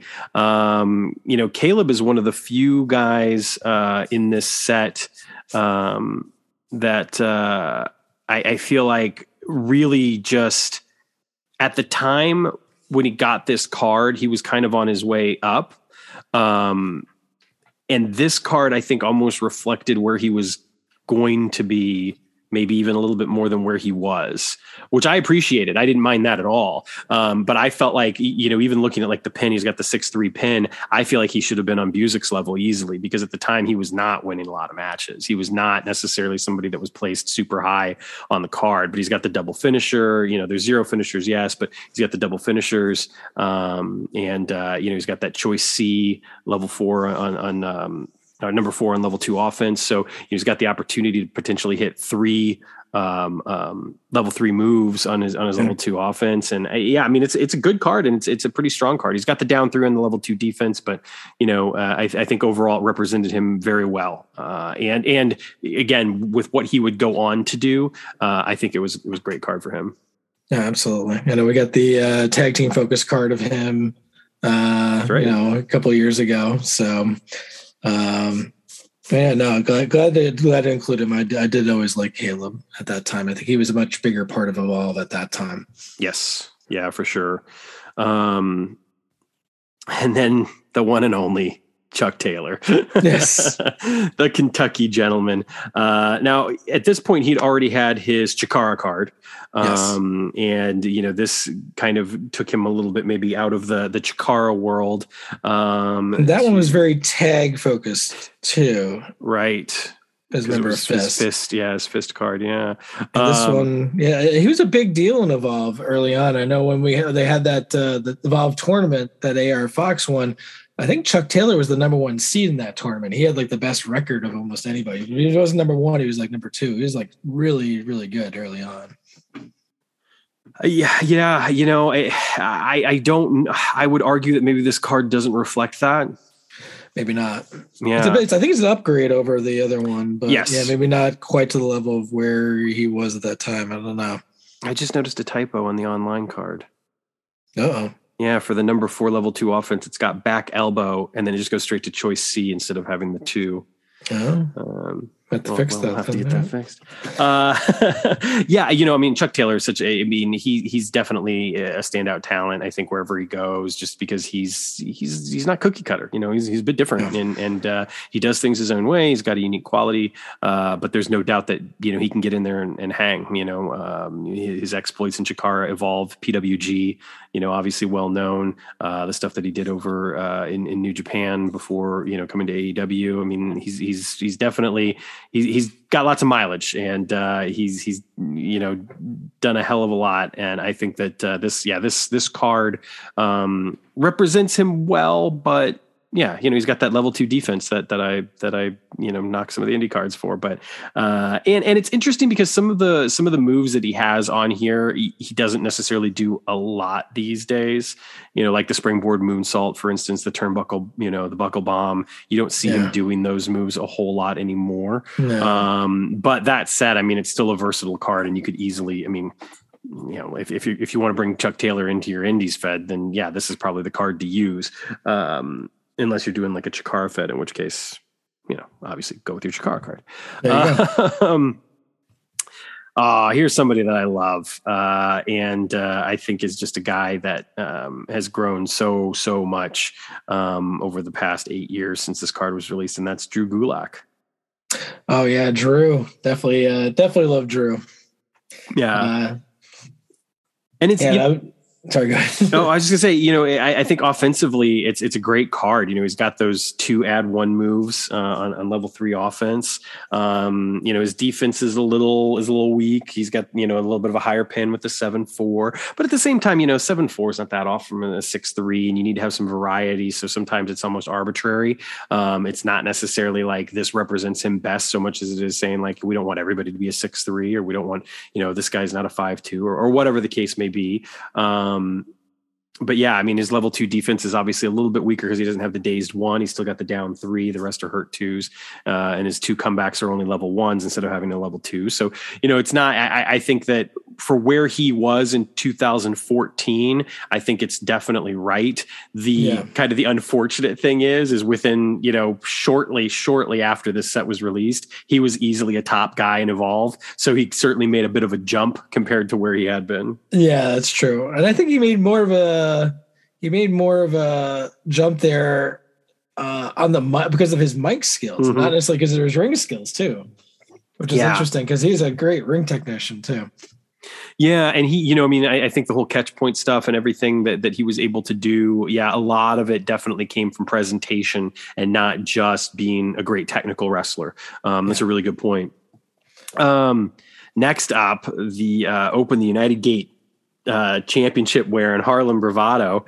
Uh, which how cool is that? Not only are we getting like evolved stuff in here, but you got some Dragon Gate stuff going on as well. Yeah. Uh, yeah, if I if I remember right, uh, the Bravado brothers lost the titles before between the team time when the art was created and the set was released. You know, I was going to make some type of a wisecrack around, you know, with with Jetta there, and of course she has to go and win the championship back. So I, I can't give right. you can't give you the crap for that, but I think that was that was one of the reasons there. I'm always like, eh, let's maybe not do the championships there too much on the cards. But. You, you know, I mean, the thing is, though, is I do think it adds a whole lot. I, I, I love seeing the championships, and, and and I think that it's one of those things that it's it does kind of stink when you release a card and then they lose it pretty much right away because then you're left there going like, oh man. Yeah. But for posterity's sake, it doesn't matter. Like nobody well, cares now. You know what I mean? Well, it, I, I usually like to focus if a guy is like really, really known for that or had a really long run with it, which we'll, we'll get to that in a second, um, then I think it's definitely appropriate to have the title there. And sure. the Legends ones, I think it's fine because, you know, that one there, it's all posterity there. But the current ones, I, I tend to shy away from it for the most part. But that's maybe yeah. just me. No, that's, I mean, I, like I said, that's completely understandable. I think in, in Jetta's case, it was unique because it was also one of those situations where we got the permission to do it. Yes, do you know what I mean? Yes, like it was like, it was one of those situations where it's like, well, they told us we could. So, um, but yeah, it's, I think one of the things that's kind of worth noting here is that, um, the Bravado brothers, Harlem and Lancelot had won those titles from the Young Bucks. Um, and they and they held those titles for almost a whole year. They they won them in uh, November of 2013 and dropped them in September of 2014. Uh, and the team that they dropped them to was none other than the team of Johnny Gargano and Rich Swann, which we'll get to them in just a second. Uh, and they were the last holders uh, of that Open the United Gate title. Uh, I, I, thought the Bravado cards were were were pretty much just perfect. They were exactly where they should have been. They were a great. They were a great tag team to fill out the ranks for you know Indies. Um, uh, um, players for indie feds, and uh, I, I, had a lot of fun with them. Yeah, I was, I, I always liked the Bravado Brothers. They had, they had a run in Chikara as well, and they were always super entertaining there. And it's cool to see. Uh, I think Harlem is still is getting some TV time now uh, too. Nice. He's in. the well, I forget what his new. Andre Chase. Oh, that's right, Andre Chase. Yep, yep. Yeah. Mm, so You're absolutely right yeah so that's cool he's getting some getting some uh, exposure now so good yeah uh next up next up is a guy that uh, I think you were maybe hinting at when you yes. that long title reign. yes. so who do we got next here, Todd? We got uh, Johnny Gargano. Uh, yeah, this was a great card there. Love the art on this one.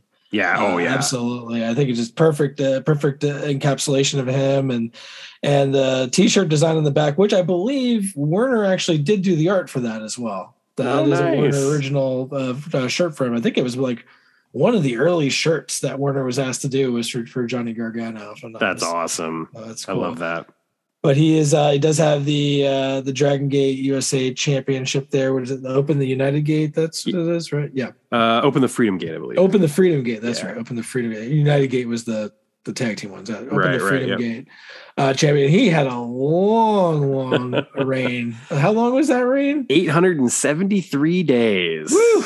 Yeah. Yeah. Two and a half years. Uh, I remember him and like Eddie Kingston. Like Eddie Kingston won the Chikara Grand Championship and he won the Open the Freedom Gate Championship right around the same time. And they both held onto it for a couple years. Of course, Eddie wasn't defending it for quite a while when Chikara was closed down. But uh, yeah, I remember they're both the you know, champions of both for the same time.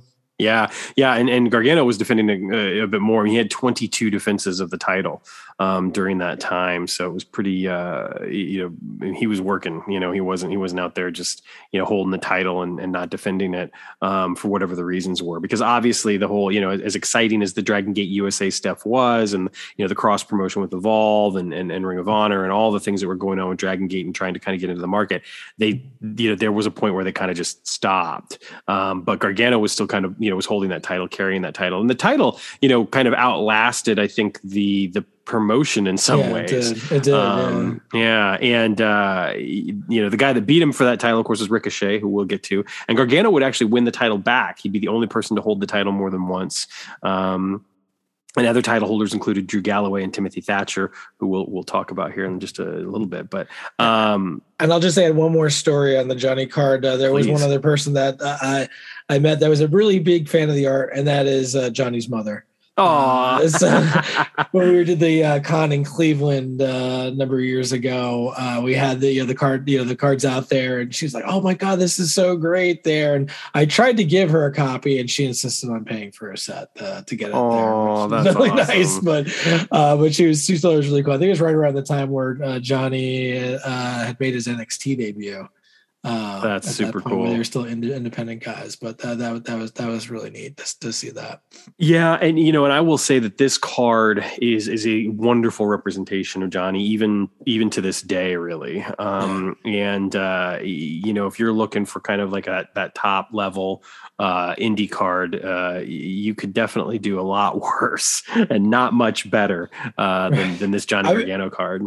Yeah, I was always a little worried he was a little overpowered, but I mean, based on where he ended up there, I think it's definitely appropriate. so, yeah. yeah. yeah, But well, because because the thing is, is I feel like if you're running an indies fed, there aren't, uh, uh, truthfully, there aren't a whole lot of guys that if I'm if I'm booking it as opposed to playing it, that I would put over him, you know? And I think the guys that I would put over him are still capable of beating him. Whereas he's probably going to beat just about everybody else in this set more times than not, you know. Right, and I think right. that that's that that is the right place for him. So it's it's a great card. I love it. I, I, I love everything about it. I love the mechanic about you know adding to the um the finisher. Oh, yeah, the finisher. Um, uh, you know, it, it, I love seeing mechanics like that. I always have the idea that you, you know, if somebody's got a finishing hold, they're they're you know they're working to weaken their opponent. That they're not necessarily just going to like, you know, go go uh, uh, straight, you know, to to to the finish without without building up to it or whatever. And I think that it it, it mimics that very well.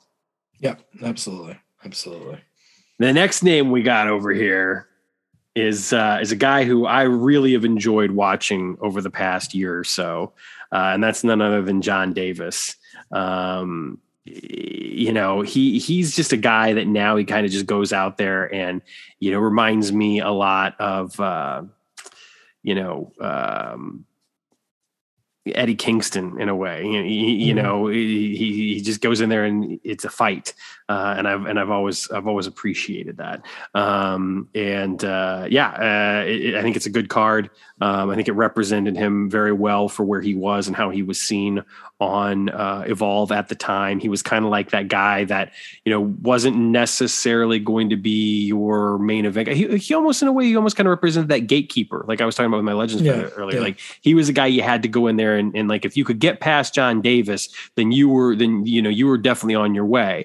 Um, but but if you didn't, it wasn't necessarily a knock either. It's like you could survive a loss to John Davis, that sort of thing. Um, sure great card uh, and and I wouldn't necessarily super representative of where he is now. He's not doing a whole lot of springboard moonsaults, for instance. No, no, no. Uh, but but he's also 42 years old. So, um, but yeah, uh, great card, and uh, and I, I certainly loved using him. So we already talked about the Bravado brothers. Let's go straight to the you know, one of the more interesting cards of this set, and that's none other than Larry Dallas. yes, yeah, the manager card there. Uh, yeah, very very interesting character in the world of wrestling uh, for sure. Uh, but I know he was like super thrilled to get a card. You know, he was a you know he was very uh, you know asking you really wanted to have a card. I think he helped out with the art uh, stuff with it too, art direction stuff with it too, and uh, I think maybe even a little bit with you know, giving some ideas for the stats as well. But uh, yeah, uh, was actually this one here. He um, he also uh, has got some was it the suspension chart on here and stuff too? Yeah, like. I thought this was really cool because it it basically implied that yeah. if he interferes in a match, you automatically roll on the suspension chart because at this point in time, Evolve was yes. very much steeped in that sportsmanship, you yes, know, definitely. and and and it was not uh, you know, there weren't really any stipulation matches there weren't really, you know, it was it was very much like kind of old school Ring of Honor. You know, they didn't have the handshake necessarily or any of that jazz. Um, and and of course, Evolve was born out of Ring of Honor really when Gabe Sapolsky got let go, right. and and it was born out of conversations that he had with Bryan Danielson. Bryan Danielson yep. was was the guy that initially was going to be like the guy in Evolve, but of course he got you know signed to WWE, and, and the rest is history. But um, yeah, the uh, uh, the early days, you know, it was very much about that, and so yeah, I thought it was a neat mechanic. You know, it's like if he interferes, you roll on the suspension chart and see what happens. Yeah. Uh, Larry Dallas is one of those guys that has uh, the you know the the, the go home heat. Uh, yes. I, I, like, at, at, that particular moment in time, um, when he came out, people wanted to leave the building. You know, they wanted yeah. him to leave the building, or they wanted to leave the building, and it's unfortunate because I like he, I never thought he was bad at his job. Do you know what I mean? Like he went out there and did what he was supposed to do. It's just that I think yeah. people didn't want that. That's not what they were there for. And yeah. and and obviously that would kind of phase out, and you wouldn't get a whole lot of that in Evolve uh, again. Really, you know, um, they, they they didn't have a whole lot of managers after that. Um, Rich Swann, Rich Swann. Uh, you know what a what a what an interesting kind of career that, that, he has had over the past couple of years. Obviously, there was some you know some personal stuff uh, and issues uh, that that he had with someone else in the set. Um, but all all that aside, you know, just an incredible talent and somebody that um, you know at this particular moment in time on the Indies, I think was a must watch guy. You wanted to yeah. see what Rich Swann was going to do, whether it was Evolve, PWG, or, or any other place. Um, um, great card. I mean, tough as, as as hell when it comes to the the offense. Like the, he's got a pretty stacked offense. Yeah, well, not stacked as our next guy, but uh, yeah.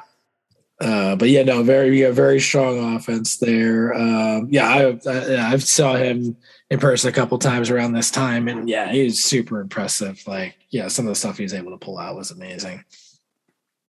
Yeah, um, and, and of course, you know, most recently um, with, with the uh, that run with the uh, the Impact title, um, yep. and had the um, the uh, the uh, uh, uh, match with Kenny Omega.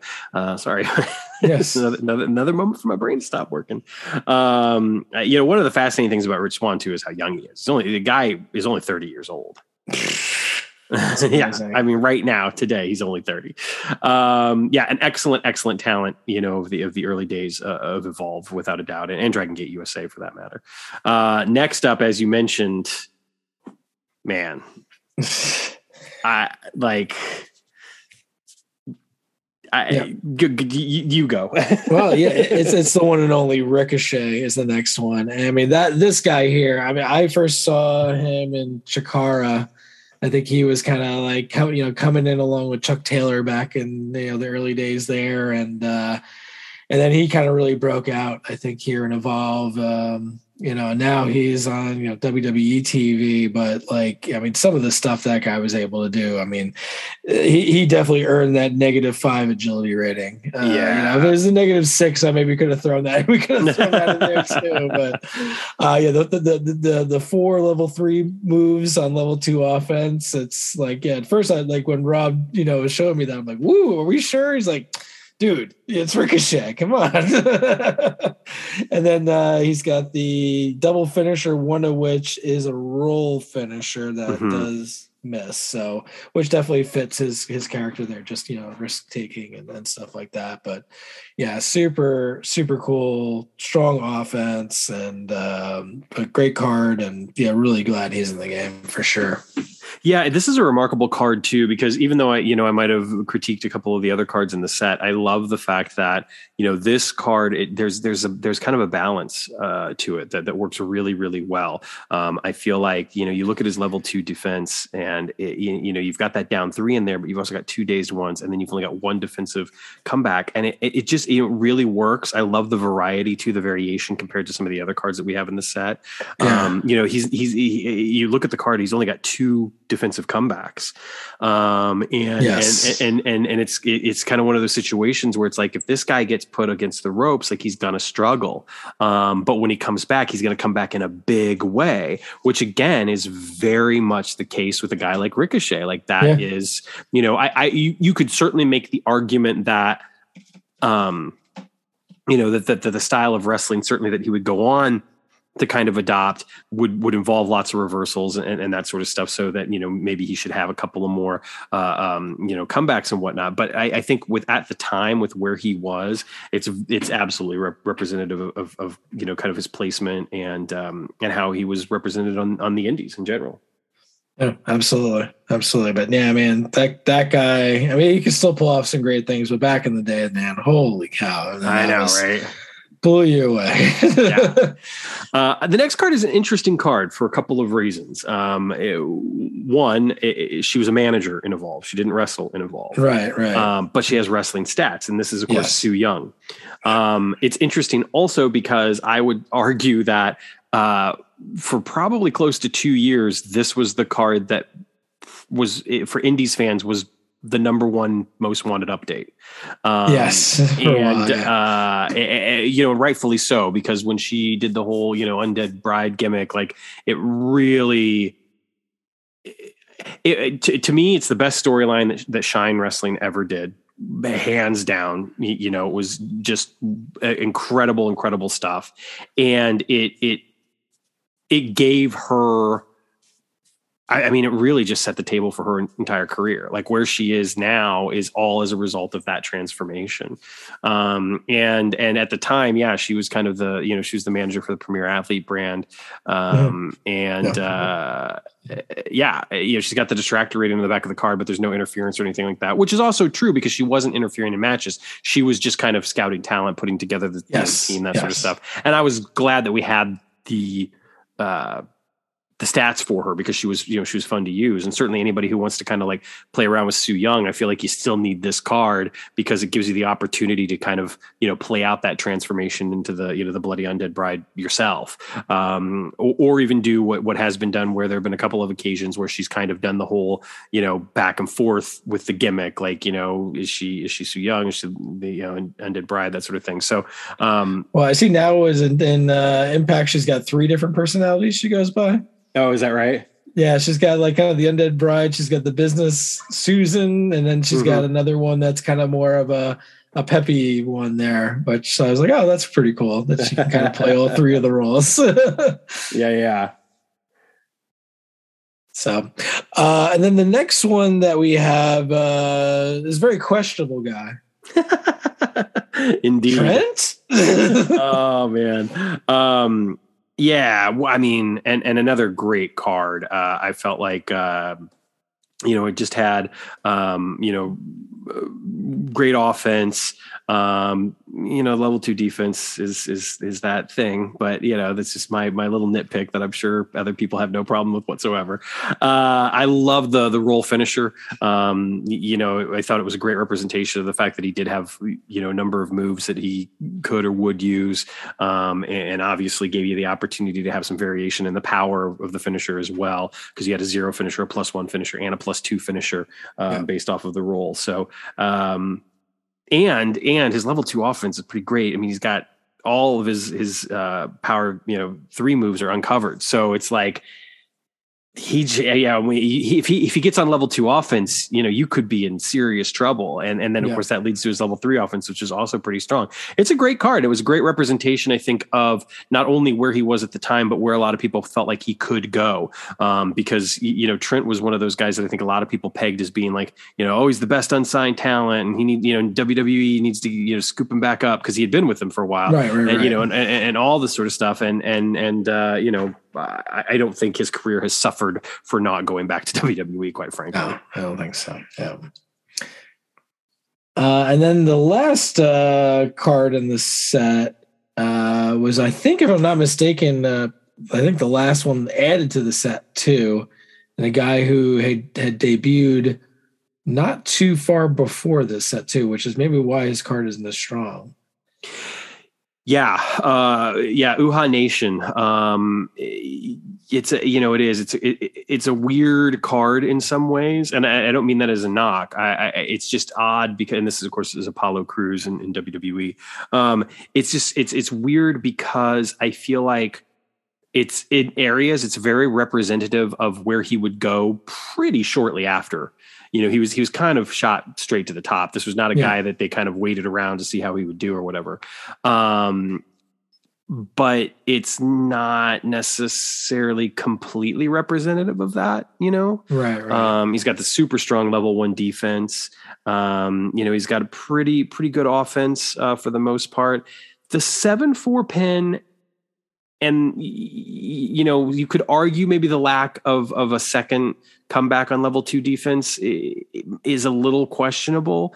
Um, but again, at the time the card was made and, and where he was, like it, it makes sense. Yeah, we didn't really know where he was going to go. You know, he had definitely a lot of buzz coming out from where he was coming into Evolve, but and definitely very you know impressive mix of power and agility uh, there. But yeah, really hadn't done anything. Really hadn't made it on the big you know national indie scene. You know, he'd just kind of come off the local scene coming into Evolve. So yeah, it's definitely a cool guy that I'm, I'm glad we got him in the game for sure. But yeah, just didn't at the time we didn't really know where for sure where he was going to go. And I think that's probably why he isn't as status as strongly as as you maybe would have thought. Right, right.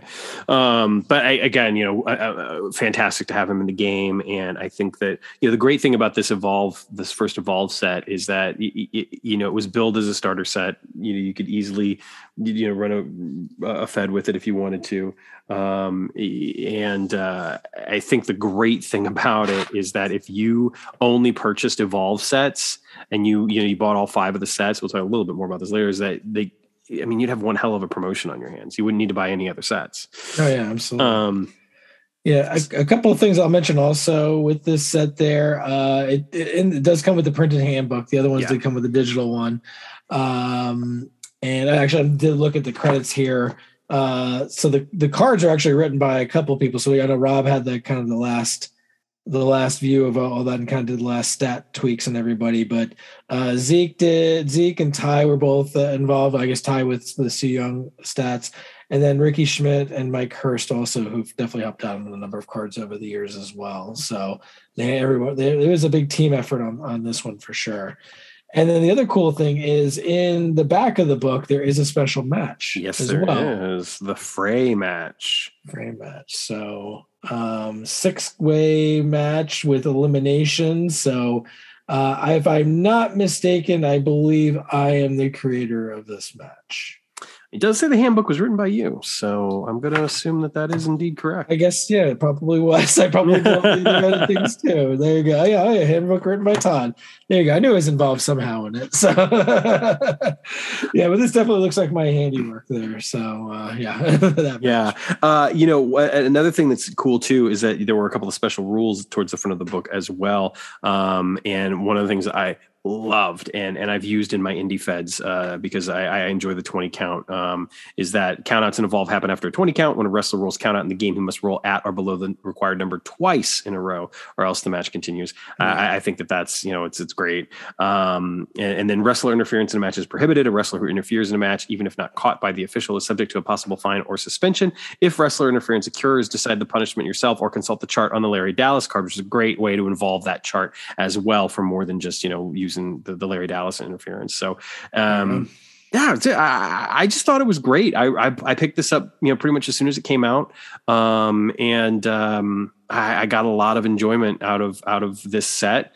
And uh, I ran an Evolve Fed uh, for for a little while. It didn't last terribly long, but I've used the cards um, you know numerous times for my indie feds. Um, and and there are a couple of them that I've you know that I've, have been kind of staples. Um, the, the bravados honestly the bravado brothers have been kind of a staple in almost all of my indie feds bringing in as a tag team. I you know they, they've not actually been my latest indie fed and I think that's just mostly due with the fact that we have so many great tag teams available to us now with the past couple of you know sets right. and stuff. But um but for a while yeah they were definitely a staple and, and, one other thing I want to mention here is about the art uh, for the set overall and the art in the backgrounds. Uh, so prior to this, you know, we had the uh, Chikara set and the Ring of Honor. They were all before this. Um, I'm not sure if the Shimmer or CZW or Championship Wrestling for Hollywood might have been before this as well. What they had like the black, just the single color backgrounds. The Chikara and the Ring of Honor all had like the space background with the little logo in it And you know, Rob, I know wanted something different with the backgrounds in this one. And originally, uh, we had a couple prototype sets printed up. I know one of them went out in the auction last year. I think I have another uh, another copy of it here, which might go in a future auction. We'll see. Uh, but the the kind of the idea with that was um, putting that up against like a negative of a photo of the guy was kind of like, like, an action shot of the photo of the guy. It was like a negative. That was something we t- that toyed around with, and in the end, it was like, eh, you know, it's kind of a cool look, but it, it, it, wasn't one that we wanted to go with. But then just do this is really, I think, the first, definitely the first the indie sets that had the custom background uh, for everybody. Nice. So, which definitely has continued up to today. Yeah, I, I love that. I mean, I, I think that it uh, it does add a lot of character to uh, to the cards and to the individual uh, cards as well. Yeah. Um, so yeah, overall, again, I think that it was it was a really great set. I thought that there were uh, some standout talents. Obviously, some kind of now looking back on it, essential uh, talents that that you you know want probably for your indies collection, including Ricochet and Johnny Gargano. Uh, I think are, are, the two you know probably biggest standouts for me personally. Um, but uh, I, again, I've gotten a lot of use out of uh, out of you know a lot of these guys. So um, yeah. Uh, anything else about that first evolve set? No, I think we hit on on a lot there. No, it's definitely a great set. Um, you know, definitely, yeah, some some awesome guys that you know that I'm glad that that we were able to have now, and kind of seeing where they've gone since then has been been pretty amazing. Yeah, yeah. Um, so let's let's go right into Evolve Two. Um, I, I, loved this set. I remember when it was first announced, I was just super excited about it. Uh, this set was in many ways kind of one of the the headline sets for me, uh, just because I, I used uh, a lot of these cards um, quite a bit with with my uh, indie fed, and uh, specifically got a lot of mileage out of having this huge like Chris Hero Zack Sabre Jr. feud, um, where it was like kind of a team feud where they would both bring in you know guys guys to to fill out their you know their team and and, and battle up against one another, all leading to you know uh, a series of matches just between the two of them.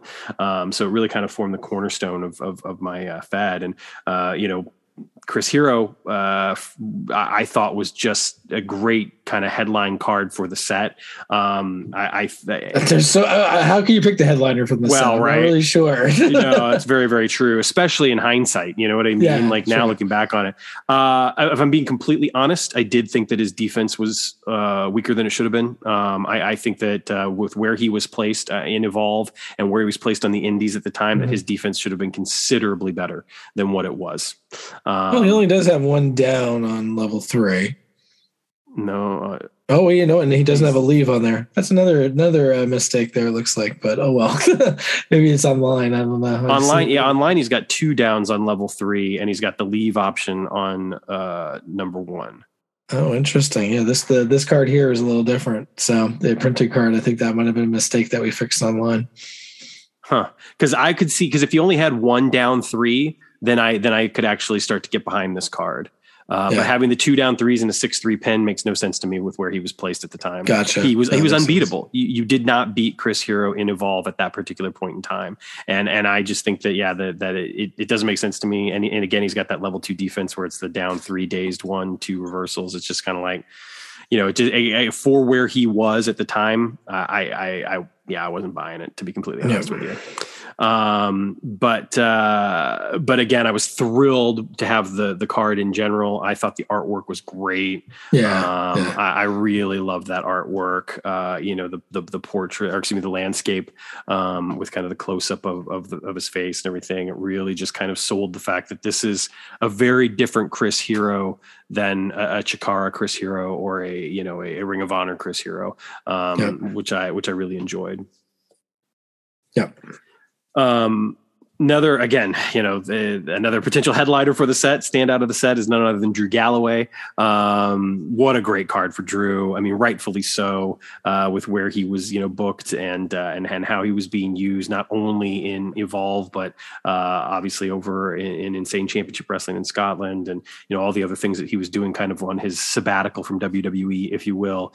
Um, yeah, loved this card. I, nothing, nothing about it that I would knock whatsoever. I think it's a great representation of Drew. Then I think it's really good representation of Drew right now. Frankly.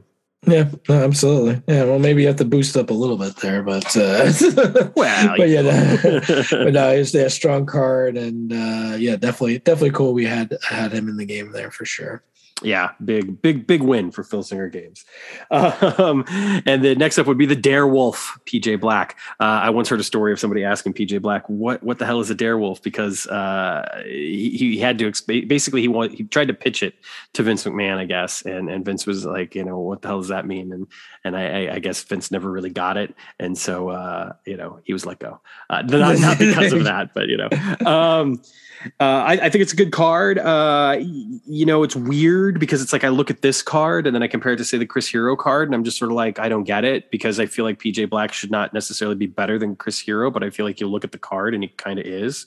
Um, yeah. So you know, um, but hey, it's a good card, and and and I think that uh, it's cool too that you know we got another card form uh, in a Ring of Honor set down the road uh, yeah. as well. So um, yeah, PJ is super cool. I've talked to him online a couple times there. He's great. I think this this art from this set actually appeared on a T-shirt on Lucha Underground once. I remember uh, seeing there. That's awesome. I didn't know that. Uh, but no, he he's totally awesome, and uh, yeah, really cool that you know we got the, the two cards from him. They're they're a little different then too, which oh yeah, nice, kind of representing that that different side of him later on. So yeah, very very different between the two. I think that I think that the um, oh, a, a, wonderful job was done, uh, you know, by Zeke for those stats on the on the Ring of Honor card. Um, and uh, yeah, it, it's again, it's he's he's one of those really kind of cool, unique talents, and especially at the time, like I do think that like um, there was there was this thought that he was going to be a big deal, um, yeah. and and uh, and this is no you know no disrespect to him whatsoever, but I don't necessarily think that he maybe took off the way that people thought he might have on the indies. Yeah, I don't think he didn't really. Yeah. Yeah. Um again, contender for headliner of the set and an excellent card and a guy who I think might have more cards than any other indie. I don't know. Uh, and that's none other than Roderick Strong. Uh, love this card. I yeah. think that this card is just a perfect representation of Roderick Strong. You know, yeah, he's got the level two defense thing that I that I rail against, but it works in this case. I think it's the right choice yeah, in a lot yeah. of ways. I think his move set is great. I think the power, you know, of, of, the moves and everything is awesome. I love that he's got a roll finisher, um, you know, which gives you either end of heartache or the stronghold. Um, yeah. I'm yeah. not you're not going to find me complaining about this Roderick Strong card. yeah, I think the hardest part with this card was figuring out exactly what uh, what background and which tights to use and stuff like that. I remember kind of working with Rob and kind of tinkering around with you know how we wanted him to look on the front. But I kind of like how the look all came together at the end. Yeah, yeah, I think it's a hell of a card. I, I like it. I love the art. I think it's good. Uh, next up, we got SoCal Val. Um, yeah, you know, interesting because uh, she was definitely a little bit of a of a different kind of talent in Evolve. Um, you know, brought a little bit of the, the sex appeal uh, at mm-hmm. the time um, when that wasn't necessarily something they were using a whole lot of. Um, but uh, some cool manager stats. You know, it's always fun when you get a manager chart. Um, not always necessary because we do have you know the, the sort of the generic one, but it's always cool when you yeah. do get one specific to to the character. Um, and uh, you know, some great artwork. Um, if I'm not mistaken, Maxine I think. She- yeah, yeah, very Maxine Davis there for sure. Yes, yes, yes.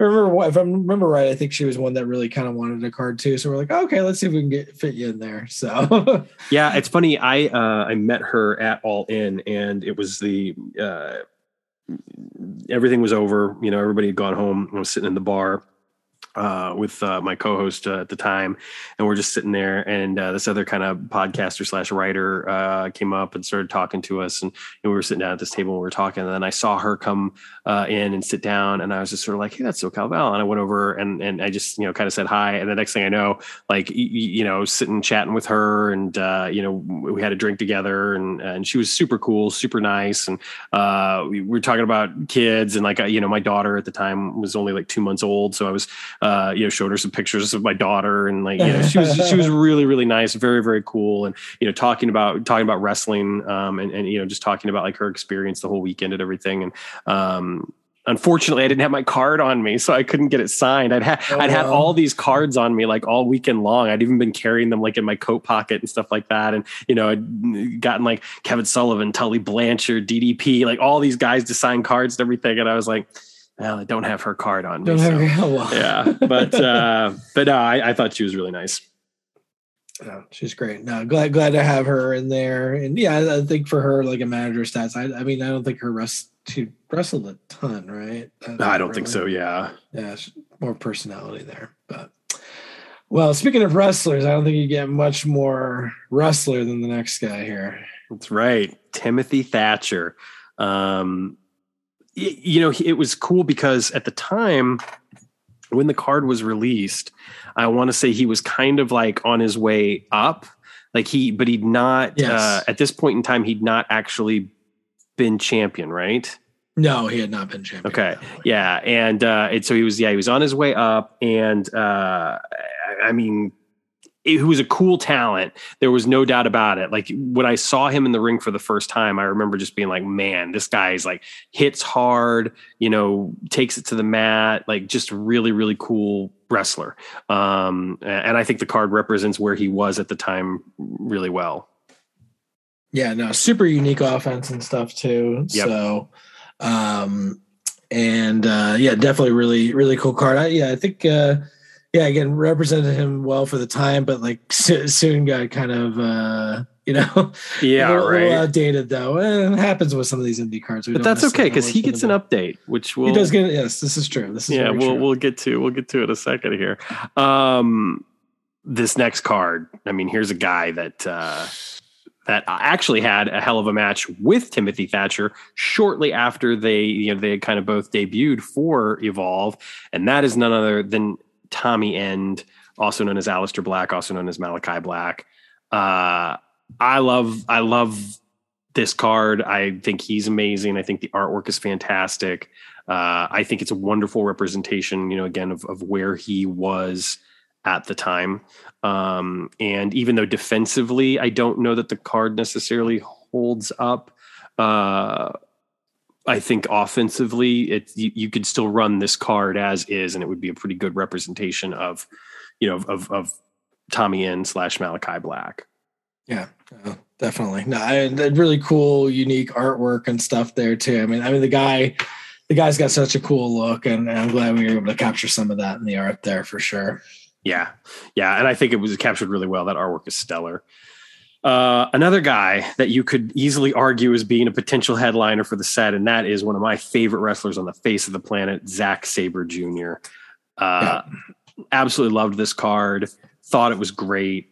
Um, I, you know, I can remember talking with Zeke uh, about how I wanted him to get an update, even though I still loved his original card. Yes. He was kind enough to be like, he's going to get an update, you know, in, in, in the UK set. I was like, that's awesome. Um, yeah. Uh, of anybody who needed, uh, yeah, if we are going to do one repeat in that UK set, it was going to be him, even though, yeah, great card here, but yeah, he needed an upgrade yeah. for sure. and the, I mean, and the, the, the crazy thing is, is it's like again, it you know, the evolve card is a good card. I will say yes. one thing. I will say is like, and this is you know, I, Warner does an excellent job. Is I will say that one thing that took a, a, a huge leap was the quality of the art. I feel like you know this card does not capture Zack Sabre Jr. nearly as well as the best of the UK card art does. Um, yes, this is true but but man, I I, I mean, what an incredible freaking set. You know, yeah. I, I, mean, if if if if I'm going to, you know, if I'm going to be hypercritical, I might take PJ Black and SoCal Val and put them like slightly underneath the rest of the set. But the rest of the sure. set, Chris Hero, Drew Galloway, Roderick Strong, Timothy Thatcher, Tommy End Zack Sabre Jr. I mean, holy cow. You know what i mean? Like that's yeah. incredible. Yeah. um so a home run of a set for me and and and again i think is is one of those sets that if you if you're you know in the indies or whatever uh, into the indies yeah you, you got to have that set. Yeah definitely definitely. Great follow-up. Uh, and next up, of course, if you have Evolve two, you've got to have Evolve three. Um, so with with the Evolve three set, um, we got again some incredible names, and uh, and one name in particular that I was so excited about. Um, and not let down by in any way but soon after was like he needs an update and we'll get to that. Uh, but first of all we've got bill carr um, who uh, was in the tag team with dan barry and and and and you know i'm going to be completely freaking honest i am blanking on the what their tag team name was. Team Tremendous. That's right. I just I just looked I just looked at the artwork and figured it out myself. Well, I, I, couldn't remember, go. but yeah, these guys they're I mean, I guess a little bit more on the comedy side. I mean, they did some great matches and stuff like yeah. that, but definitely involved a little bit more comedy and, into stuff. But you know, Evolve didn't have a ton of tag teams at this time, but this was definitely one of the more prominent ones. And you know, we definitely wanted to get these guys uh you know these, these guys cards at that point. Uh this set i think was the first one where i was really and i could, was really kind of running point on the art direction um as well. So some of these ones here um i think rob ran the art direction of the first two and i just kind of took over more after this one um and did a lot of the figuring out the the, the, the guys in this set as well you know who'd all be included. Uh, nice. But I would definitely I, I I like these guys. I I thought they they they they needed cards and, and should be in there. And I think overall it it, it they they are statted fairly well. They get the plus two tag finisher on each of their cards. Uh, um, I think Dan Bill Carr's got a little bit of a high pin, which kind of makes sense, but doesn't have the down three on level two. You know, it takes a little while to get him down, but once you get him down, eh, you can probably beat him. So right, right, right. I, I thought they had a wonderful texture, and and and the neat thing too, and one of the things that I think was evident about the evolved sets in general is that these were wonderful, even though they were kind of branded as evolved sets, and they all these people did wrestle for evolve. Obviously, you could easily take any of these wrestlers and put them into a different indie fed or use them in a different indie uh, you know whether it's your home brewed indie or if you were running a chikara or a ring of honor or czw even or, or whatever the case may be you know you could easily slot any of these guys in there um, because it was very representative i think the evolve sets really had their finger on the pulse of what was going on in the indies just yeah, as much as they did yeah and evolve. some of these guys maybe didn't do a ton some of these guys especially in this set maybe didn't do a ton with Evolve stuff at that time, but I kind of been on some big shows and we're kind of like, oh, we really want to do cards with these guys. Can we, and then we ask, can we put these guys in? And they're like, oh yeah, sure, you can put them in. So, uh, so yeah, we're coming up to some UK talent that uh, I was like, yeah, it's borderline if they kind of qualify, but they they wrestled for Evolve and WrestleMania weekend, and I think maybe did another spot. It's like, okay, yeah, they could be in. So, right. Um, next up from my hometown of Waterloo, Iowa, is the one and only Fred Yehi. Um, I think the Fred's awesome. I remember the first time I ever saw him was at an Evolve show in Chicago, uh, and I was just like, "Man, I love this guy." And uh, I've seen him since numerous times at AAW shows. He was actually a former AAW uh, champion, uh, and I, I, think has just grown so much, you know, since this card was released. Um, I would certainly say that the offensively, like the card is, is still a great representation of, of him. I think defensively, it could be a little bit stronger, but um, at the time, it was exactly where it should have been for where he was playing placed on the Evolve uh, cards. And and again, what an incredible talent! Just I, I'm I'm a big fan of his. Yeah, I think this is like just as he was starting to get a little bit more of a push in mm-hmm. Evolve. So we tried to get a little bit of the the bump there, but he definitely wasn't top of the card at that point. So yeah, that's why he was, you know, at least defensively, yeah, maybe right. not quite there. So um, you know, here's a name. I'm, I'm going to be completely frank. I know some people won't really care. Some people, you know, might be turned off. I'm to say this is a little bit problematic to talk about, quite frankly. Um, but that said, you, you know, uh, had a card in the set, and that is none other than Marty Scurll. Um, you know, it's unfortunate some of the stuff that's come out about him uh, over the past couple of years because certainly there was a moment in time when he was quite frankly one of my favorite wrestlers. Um, sure. I, I, you know, I, I, thought he was fantastic. Um, I think the card is a great representation of where he was at the time, and um, yeah, yeah, yeah, definitely. You know, unique, uh, unique offense, and we tried to capture some of that with some of his finisher mechanics and stuff like that, and other things. So yeah, but yeah, definitely cool and, and, big character. Someone we wanted to get in there. That was again one of those one of those guys. Is a little borderline. Eh, is it evolve? eh, sure, why not? Let's get him in there. Right. Uh, next up, one of my favorites, in spite of you know having to engage in scooter contests and quiz shows on on Raw, uh, is none other than Matt Riddle, and the, he's the guy that I was referring to earlier, uh, yeah. where it was just like you, you realize shortly after, it's like, oh man, this guy is gonna you know he's he's going to need a little bit of an upgrade. Um, again yeah. it's a great card there's nothing there's nothing wrong with it i think that this card is very you know it represents him well from when he first came in um, you could tell he was something special right away but yeah. they also they they booked him in a way that made a lot of sense it was a little bit of a slow burn with him he did not just you know come in and mow down the competition or anything you know he did kind of build himself up um, and uh, when he does get the upgrade in, in evolve 5 man just yeah. wonderful. Yeah, this was one guy who, yeah, once I started seeing him at the beginning of this is not too long after his debut uh, that we, we yeah. got this card in there. But I, after kind of seeing him and whatnot, I'm like, we gotta get him in this set, you know, you know, how, you know, we and we were able to get him in there, but uh, and I knew he was, you know, going to be a big guy that we we knew we'd want to have in there. Uh, but you know, it's like, uh, how strong can we make him, considering he hasn't done too much yet? And so it's kind of like that balance. But as you said, like you knew, soon, I knew soon thereafter, it's like, oh, eventually he's going to have to get an upgrade because yeah, it's it's just so good. I, well, I can remember at the time when he, you know, when he debuted, either right before or right after he debuted, I can remember chatter online kind of talking about like, you know, not every MMA guy is going to be like Brock Lesnar or, you know, not every, which is ridiculous considering that Brock had been in WWE before sure. MMA, but regardless of that, uh, you know, that there, that there had been this kind of chatter of like, you know, can he actually make the transition? You know, is it, you know, has, you know, whatever. And I, I mean, I, I don't. I he's one of those guys, you know. Just like uh, you hear people talk about Angle, where it was kind of like he he had it down right away. You know, yeah. he, he's just he, he had that. Uh, and I, I, you know, remember when I saw him. Um, I've seen him multiple times uh, at AAW and Evolve shows, and uh, I mean, he never disappointed me. Anytime I saw him, I got a hell of a match, and you know he told a, a hell of a story. And uh, I, am you know I, I just I, I hope I hope that there are better things to come for him quite frankly. Um, yes, I think there will be. Yeah. Next up we got TJ Perkins. Um, I think this is an interesting card because I feel like it's it's it's it represents him very well.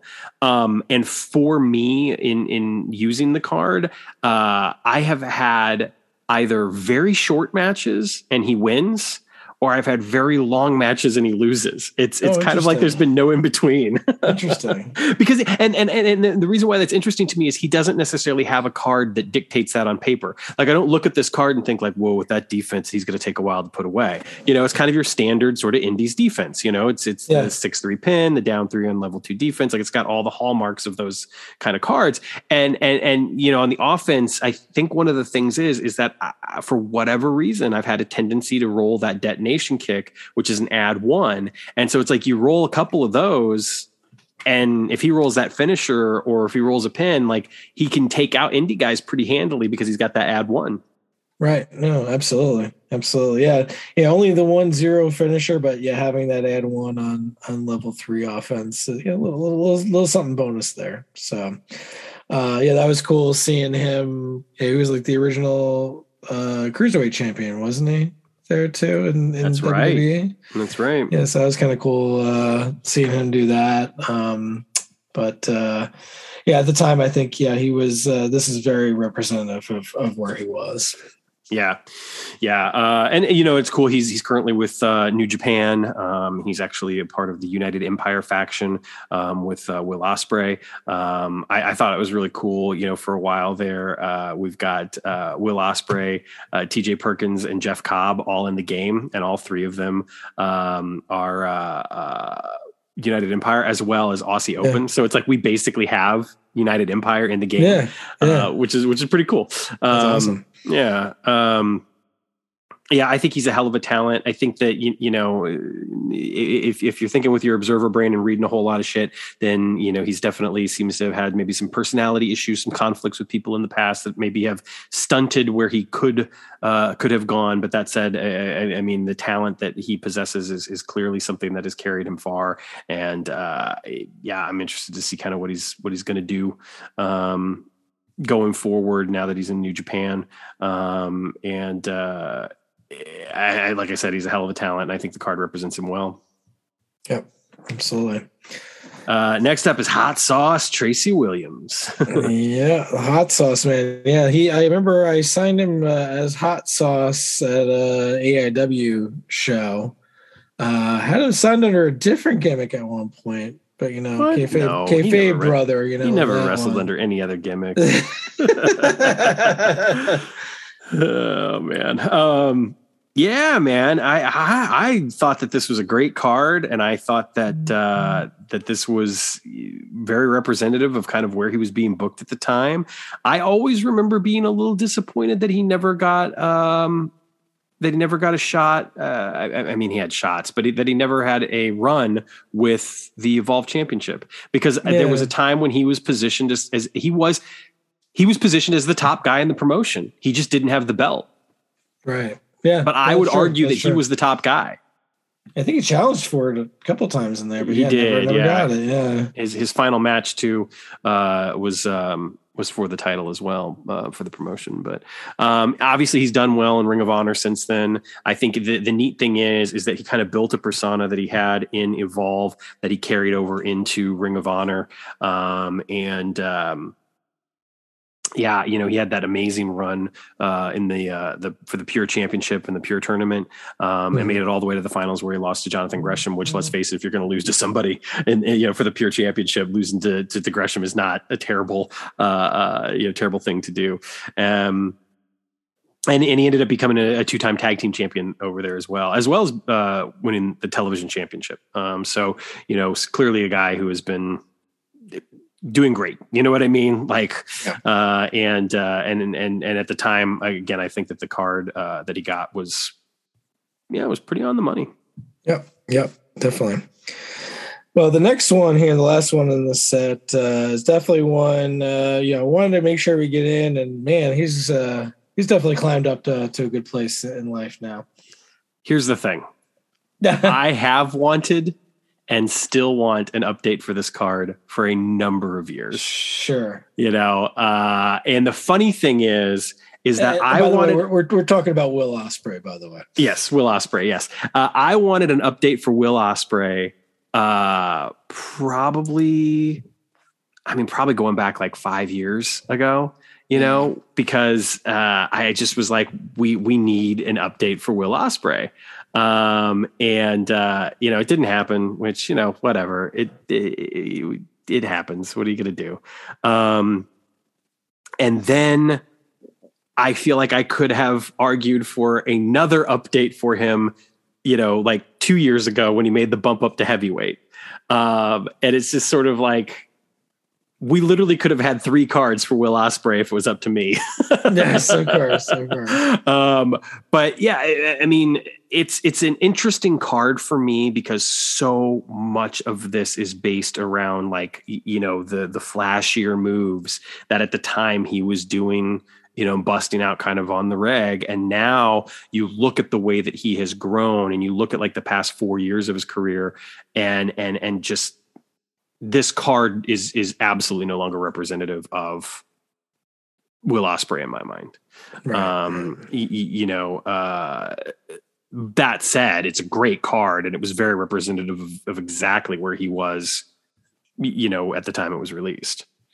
Yeah, yeah. But again, another really cool thing. I remember when we had the one year. I think the the best of the Super Juniors was won by him, and then the G one was won by Kenny Omega. I'm like, holy cow, we got cards are both the winners of the uh, of right. the New Japan tournaments. That was pretty amazing. But uh, yeah, this is why I think, if I'm not mistaken, I think this was a PWG signing by Zeke. If I'm not yes. mistaken, that sounds about right on that that front. So. Yeah, I remember. Uh, I, I, remember him telling me that at one point. Um, another, yeah, another great set. You know, I, I mean, obviously, I think the Evolve Two set was just a rock star set filled with studs. Yeah. And this set was, you know, not quite that, but still some incredible cards. And and again, cards that you just would really, really want if you're um, you know, rolling out an Evolve Fed or having an Indie Fed going.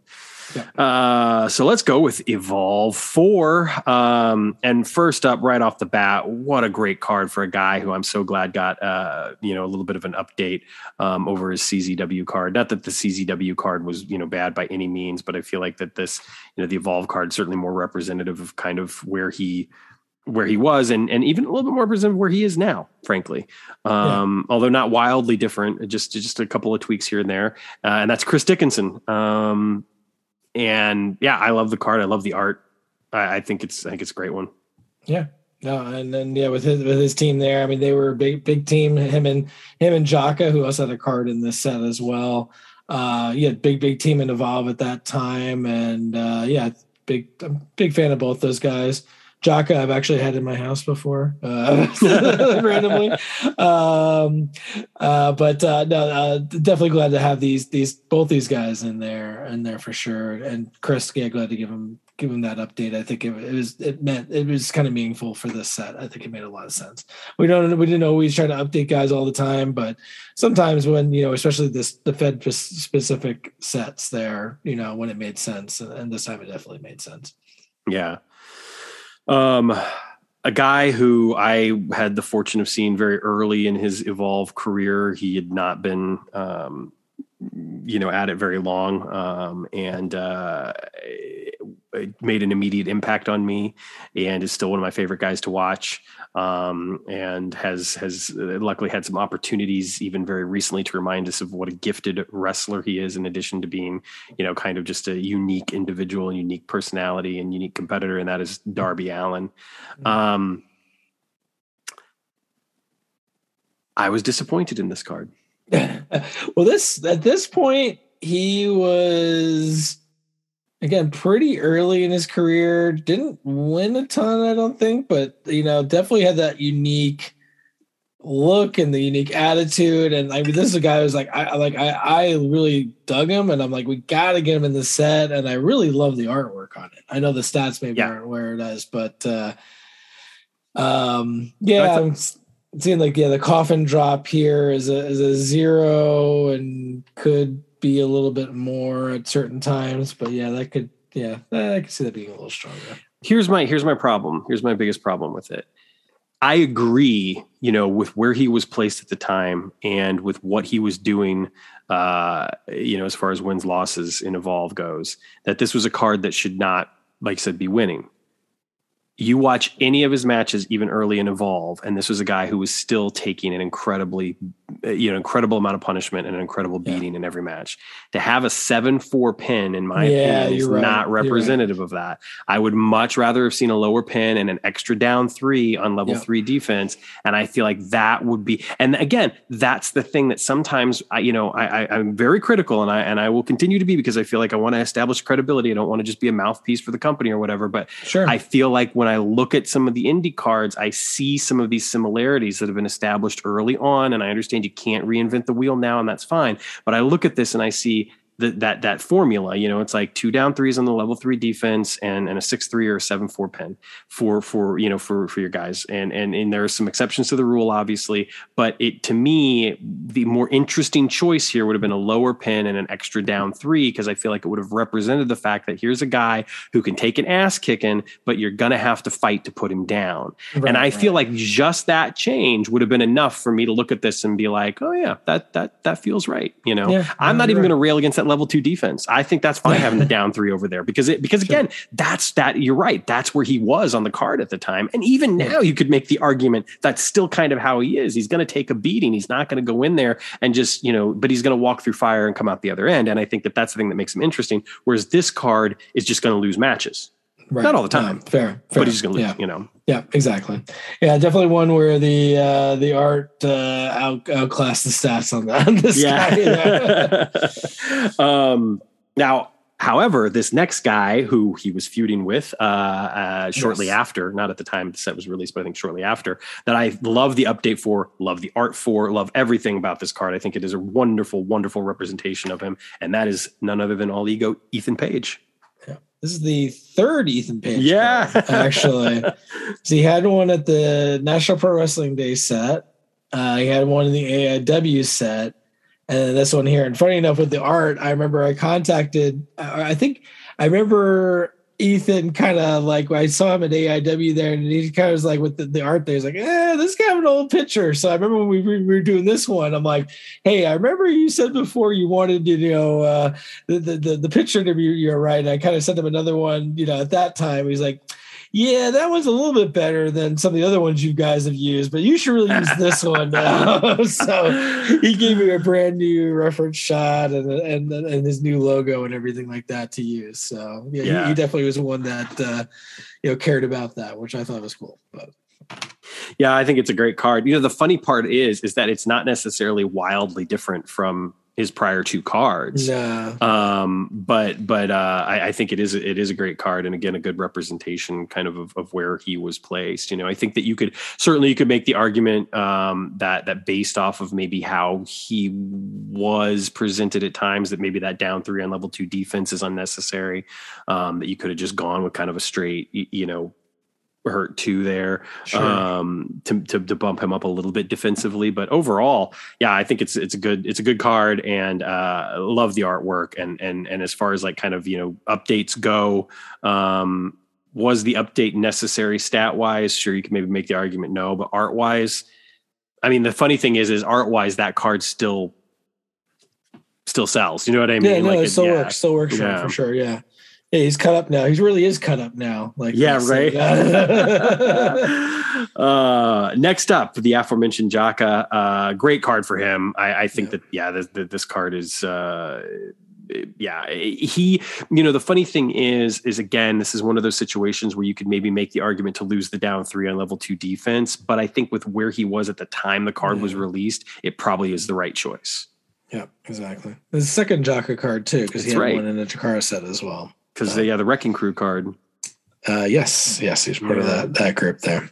Yeah. Uh, but yeah, I think it was uh, Team Pazuzu uh, with uh, Chris Dickinson at the time. So glad to have them in there. Right. I, I, love that he's got the you know the special stats too. If partnered with Chris Dickinson, you know yes. his his finisher becomes a roll finisher, which is really cool. Takes yes. anywhere from a plus one up to a plus three.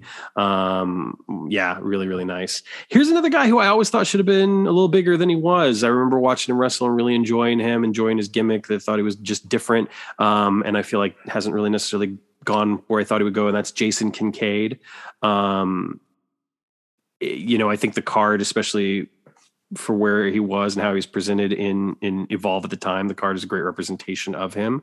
Um, but yeah, I I, I I, I question sometimes. I'm like, whatever happened to him? Because there was, you know, there was a moment there where I was just really enjoying his stuff, and then he kind of disappeared for a while, fell off the map. But I think he might have been injured, and hmm. then uh, I never, you know, I, I read about him recently, and I was just kind of like, oh, huh, I didn't realize uh, that that was kind of where he where he ended up. Um, I think he's in Japan now, is where he's doing most. That sounds about right. Yeah, yeah. yeah.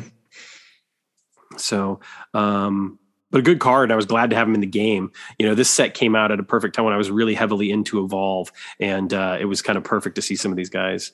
Um, next up is none other than Jeff Cobb. Uh, I love Jeff Cobb. Uh, I've had the opportunity to talk to him a number of times, interview him for the old podcast, um, hang out with him uh, once after an AAW show what an awesome guy. I, I he's so nice. He's so down to earth. He's so open and honest. He's just and he's and he's so good at what he does. An incredible athlete, wonderful wrestler. Yeah, no, love love his uh love his matches there, and yeah, really really glad uh when Zeke was able to sign him that we could include him in this set. Um, I, I would argue that his Ring of Honor stats are uh, the right stats, if you will. Um, yeah, I can see that. I can see that. Yeah. But yeah. I would also argue that I like his Evolve art better than his Ring of Honor art. I could see that. Yeah. yeah. yeah. I always uh, wanted a, a Matanza card uh, from Lucha Underground, but you know what are you gonna do? Well, maybe you never know what'll happen. Um, next up, next up uh, is the man who made his AEW debut tonight, and that is none other than Keith Lee. Um, yeah. This is, this is, I mean, you know, it's got the level two defense thing, um, but but other than that, like pretty strong card. Yeah, pretty good there. Only one uncovered three on level two defense. He's got the, the choice D uh, with that. So his offense a little bit there, but yeah, it's, it's overall pretty pretty good. Double finisher, all that. He did have a tag card uh, with Shane Taylor in the Ring of Honor set before this one, but then he started doing a lot more singles and started really kind of blowing up everywhere getting to evolve. And we're like, all right, we need to get this singles card out for him big time. So um, yeah, definitely this this uh, this set has. Um, overall is kind of picked up. I think Keith Lee is definitely one of the main guys, although I think Darby Allin's probably the number one reason this set has been picking up in popularity. But I got to oh, think sure. Keith Lee's up there too, uh, yeah. for sure. And, you know, it's interesting too because kind of going back to the Jeff Cobb thing with the artwork, and I think uh, especially because they were produced so close to one another. Uh, I have a hard time deciding which. I, I, think I like the Evolve artwork better than the Ring of Honor artwork in this case, but I do I like really like that artwork better. But I do yeah. really like that Ring of uh, Honor artwork as well. Um, this next guy I feel so bad for because yeah. I, you know he was a guy that I think was positioned to really have that trajectory of telling the full story of a career, you know, kind of beginning, you, know, to, to, to the top of the card sort of thing, and uh, got derailed by by injury, and that's Peter Kaasa. Um, but I think the card is great. I love the move set. Um, I, I, think that uh, again, very representative of of where he should be. Yep. Yeah, I think uh, Peter got injured. Uh, I think right during the whole process of us making the set. We were planning to do the card, and then the end we're like, "Yeah, it looks like his career might be done." But we're like, "Hey, you know, we should still include him in there." You know, kind of you can play out where his where his career would go from there. Yeah, uh, and he was he was super nice. You know, we we chatted a couple times online. He kind of helped out with you know some stuff on his his card. You know, stuff to stuff to put on there and whatnot. So um, yeah, definitely really sad as his career didn't end the way he you know he would have wanted it to. Right. Yeah, yeah, and again, I just think that he was he was kind of positioned in a place where it was just sort of like we were going to get to see this guy, you know, get built you know I, I, feel like he he really was. They were you could tell that they were kind of like behind him. Um and and then yeah just you know that's that's unfortunately that's the way that's the way it goes. It's you know it's yep. might not be a contest but it's sure as hell full contact so um yeah. Uh, well, that will bring us to the final Evolve set, Evolve 5. Uh, this is another one of those sets that I just like. If I had to rank the evolved sets, it would be pretty hard, but I think two and five would probably be fighting for that top spot. Yeah. Um, so many great cards in this set. Uh, so many cards that I use in, in my indies feds. Um, uh, you, you, know, and I, I yeah, I, I, mean, a couple of them that I'm using um, pretty much right now. Uh, so let's go ahead and start off with the workhorseman. We'll we'll cover both of them, and that is Anthony Henry, who is a guy who has had just a, a wonderful career on the Indies. Um, I mean, he's he's worked in, in so many different places, um, and and and I think is someone that you kind of always take note notice of. Um, and he's you know he's he's been with Evolve, he's been with Full Impact Pro, he's you know he's he's worked all over uh, uh, the South, the Northeast, Evolve, obviously um, worked in WWE, um, All Elite. You know, I mean, he's, he's just yeah, he's he's done everything. yeah, exactly. Um, and uh, I think is is a hell of a talent. Um, you know, good good hand in the ring.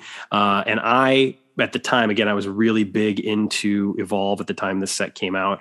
I loved the Workhorseman tag team with him and his partner JD Drake, um, yeah. who uh, just I mean what a great talent. You know, speaking of great talents, like that's mm-hmm. a guy who I just love to watch. And um, you know, seeing his stuff in, in Beyond and Limitless and uh and, and AEW and I, and I just yeah, I, I, really, really enjoy his work quite a bit. And I remember the first time I saw him live, I, I was, I was just kind of like, wow, you know, the, this guy is is so good, and you know, he, he, looks a little bigger. He doesn't he doesn't fit the mold, especially of a lot of the talent that was working for Evolve at the time.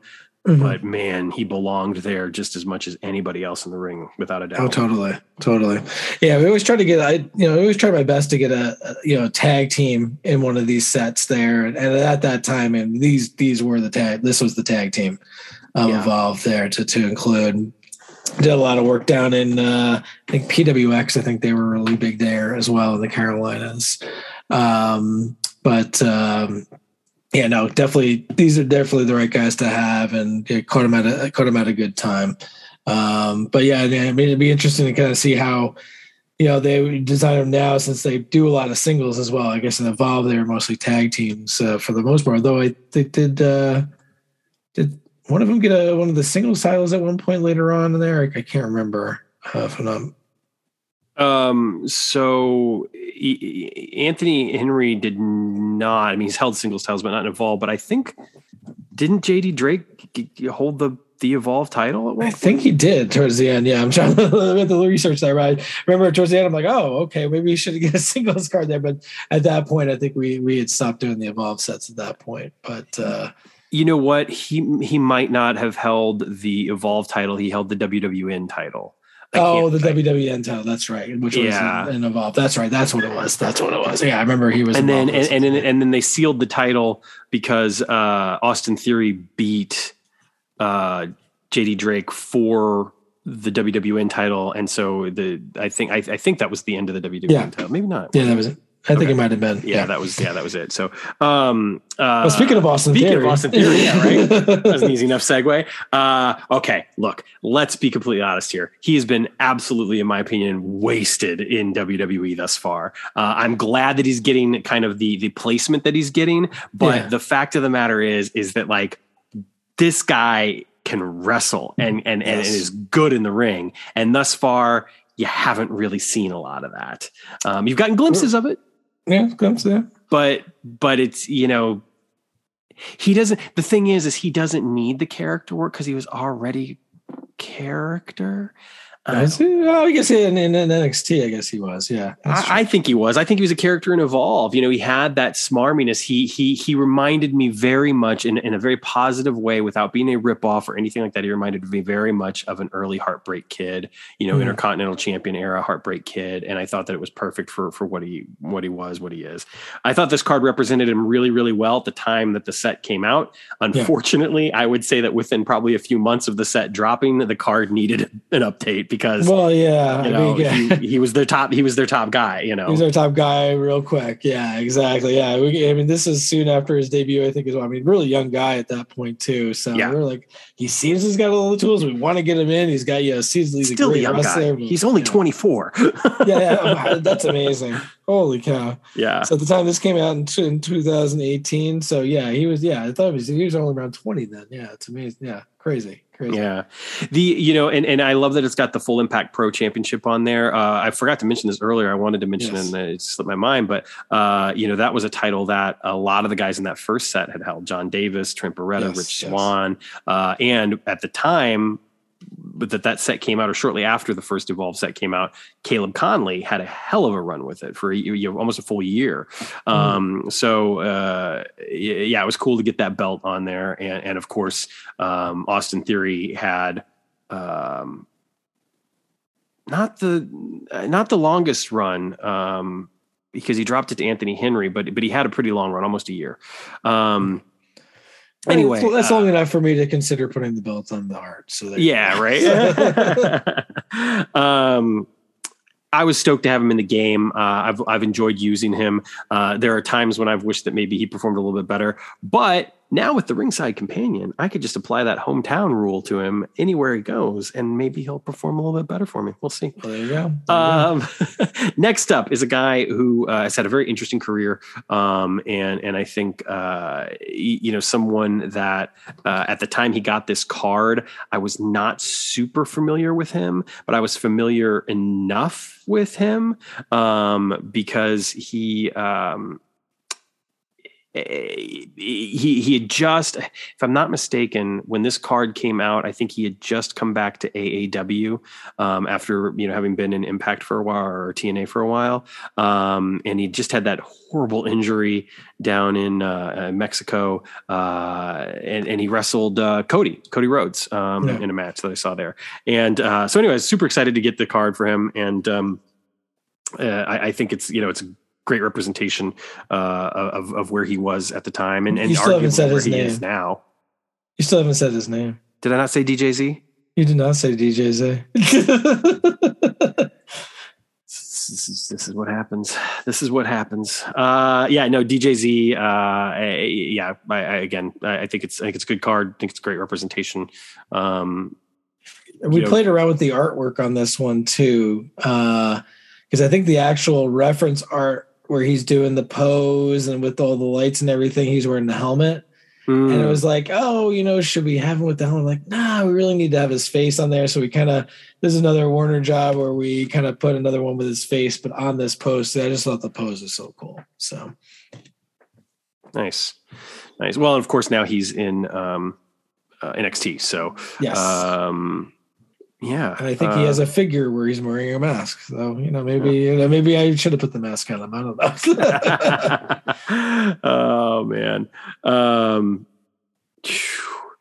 yeah, really cool guy. Uh, I, I I've spoken with him a couple of times after AAW shows, and he um, is is just yeah. I think um, I don't know. I, I, I think it's a, it's a good card for him. I've seen him do some crazy stuff, jumping off some balconies, uh, Logan Square Auditorium. Heard Danny Dan overheard Danny Daniels once saying that uh, if, if if they did too much more of that, they might not be able to use the space again. Right. Um, so uh, I don't think that that that they do that very often. But I did see DJZ once jump off the balcony at the Logan Square Auditorium, which was fun. So yeah. um, next up, a guy who uh, again I would love to see get an update. Uh, I think that he he needs it as well as his tag team partner. I think they both need an update, quite frankly, because they're one of the best tag teams on the Indies today. Uh, and that, of course, is uh, Dominic Garrini. Uh, at the time that this card came out, I felt like this was a pretty good representation of where he was. Um, I, I, love the offense. I think the offense is very, very much exactly spot on with with where he is. Um, where he was at the time, certainly. Um, you know, the defense, even at the time, the defense felt maybe just a tad weak. Maybe not, though. I don't mm-hmm. know. I don't know. I'm on the fence with this one, to be completely honest. Yeah, stuff. I think it was really before he got his footing. I mean, I, I kind of pushed to make sure to, to get him into the set because he came from AIW and I was kind of a fan from him from there. But based on his kind of placement, you know, he hadn't formed the tag team yet uh, um, uh, with uh, with Kevin, and then like he kind of was doing is I guess a little bit more. I mean, he's getting some wins, but kind of more on the undercard there. So I don't think we could have positioned him too high at that time, which is probably why his defense is a little lower. Yeah, and like I said, I, I I'm I, like I said, I'm on the fence. I'm on the fence. I, again, I think he needs the update. So I'm just saying. There's a lot of updates I think people want to have, but uh, but but here's but but here's yeah. here's my argument for this is that a lot of the updates that people want out there are updates that we're not going to do. You know, we're not going to oh, do sure. Kenny Omega or Will Ospreay or you know what I mean, and Eddie Kingston. We're not going to do those cards now. And so I feel like the ones that we can do, we probably should do. And I think Dominic Garrini and Kevin Ku need that because again, they are one of the premier tag teams on the indies today, and their cards do not reflect that. Mm. Um, so I, I would I would certainly argue that that you know updates for them would be would be nice. Okay, fair enough. Fair enough. I've said my piece. Well, speaking of speaking of updates, speaking of updates, we got oh, two man. of them next. Yes, you know. So here is I love this card, and that of course is Matt Riddle. Uh, this is the King of Bros card. This is just perfect in every way. Um, I, I, would not change a thing except for maybe the down three on level two defense, but we won't go there. Uh, I, I, love the roll finisher. I, I think the roll finisher is so great. It's it's a wonderful mechanic for him because he was using a lot of different finishers. Oh, um, totally you know, I think part of the part of the whole presentation of him is that he didn't necessarily really have a finisher. He had just ways that he could beat you, you know. Um, and uh, what a what a yeah, just what a great card. I love the artwork. I love the artwork. Uh, I, I, I this is to me, this is Matt Riddle. Like this is yeah. Matt Riddle. Yeah, you know. Yeah, this is again. This is one of those ones. Yeah, we we needed to have the update for him. Yeah, we knew it again. As you said, like soon after the other one, I'm like, all right we got to get this one in there. And I think I talked to him at an Evolve show and, um, you know, about getting this new one there. And uh, he was cool, man. You know, what a unique character this guy is, though. Really cool, really cool guy to meet uh, for sure. Yeah. Yeah, yeah, I've I've had the pleasure of talking to him a couple times too. Uh, after once after an Evolve show, and uh, another couple times after uh, AAW shows. He actually, it's funny. He the the last AAW show that I talked to him at, he remembered me, uh, which I thought was really cool.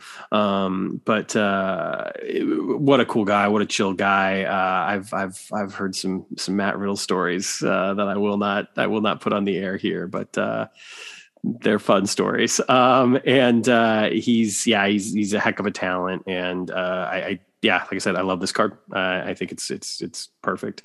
Um, next up, of course, another update. Like I said, Timothy Thatcher, and this is another great card, and what a perfect update for somebody who, uh, at the time, was you know arguably their top guy.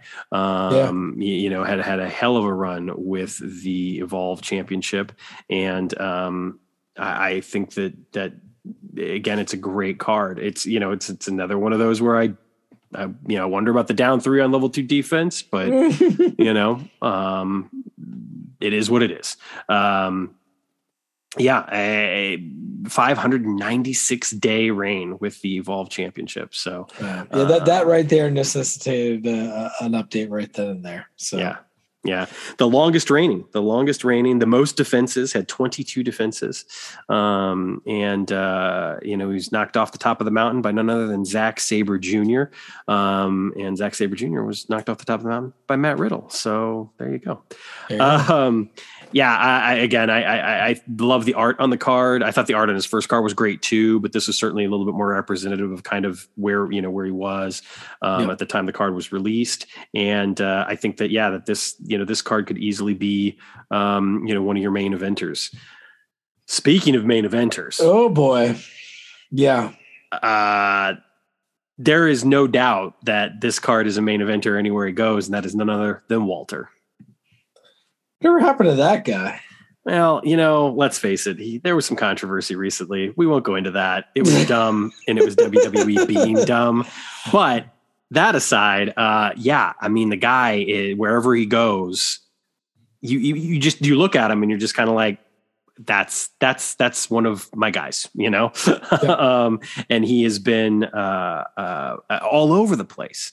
You know, whether we're talking WXW in Germany, PWG, uh, Progress, um, yeah, I mean, just and then obviously uh, WWE and NXT UK uh, and NXT. I mean, he's just been I, I, I, think anywhere he has gone for the past 15 years, he has been an important member of the roster, and this card clearly uh, represents that and represents that well.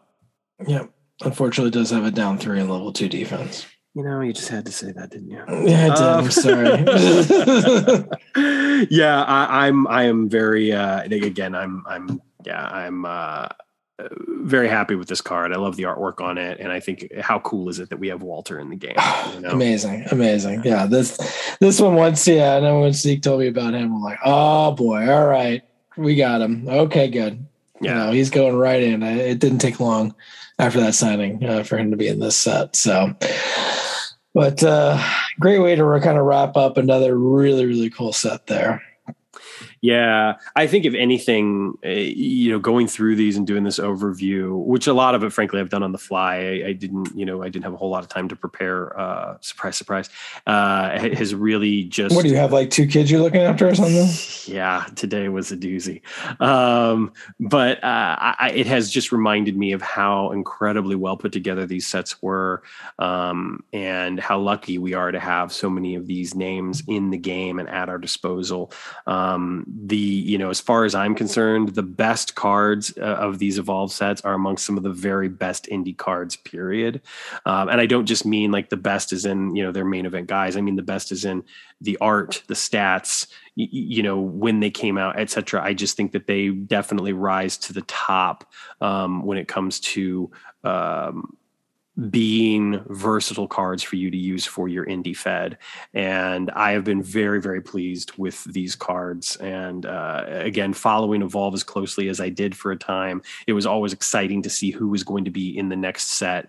Um, and i felt like one of the things that i you know i will absolutely you know say kudos on is that each set felt to me like a very good representation of the talent that was needed. Like if if there was yeah. uh, you know when the next evolve set was getting ready to come out, I would think, oh, I want this guy, this guy, this guy, and they would usually be in the set.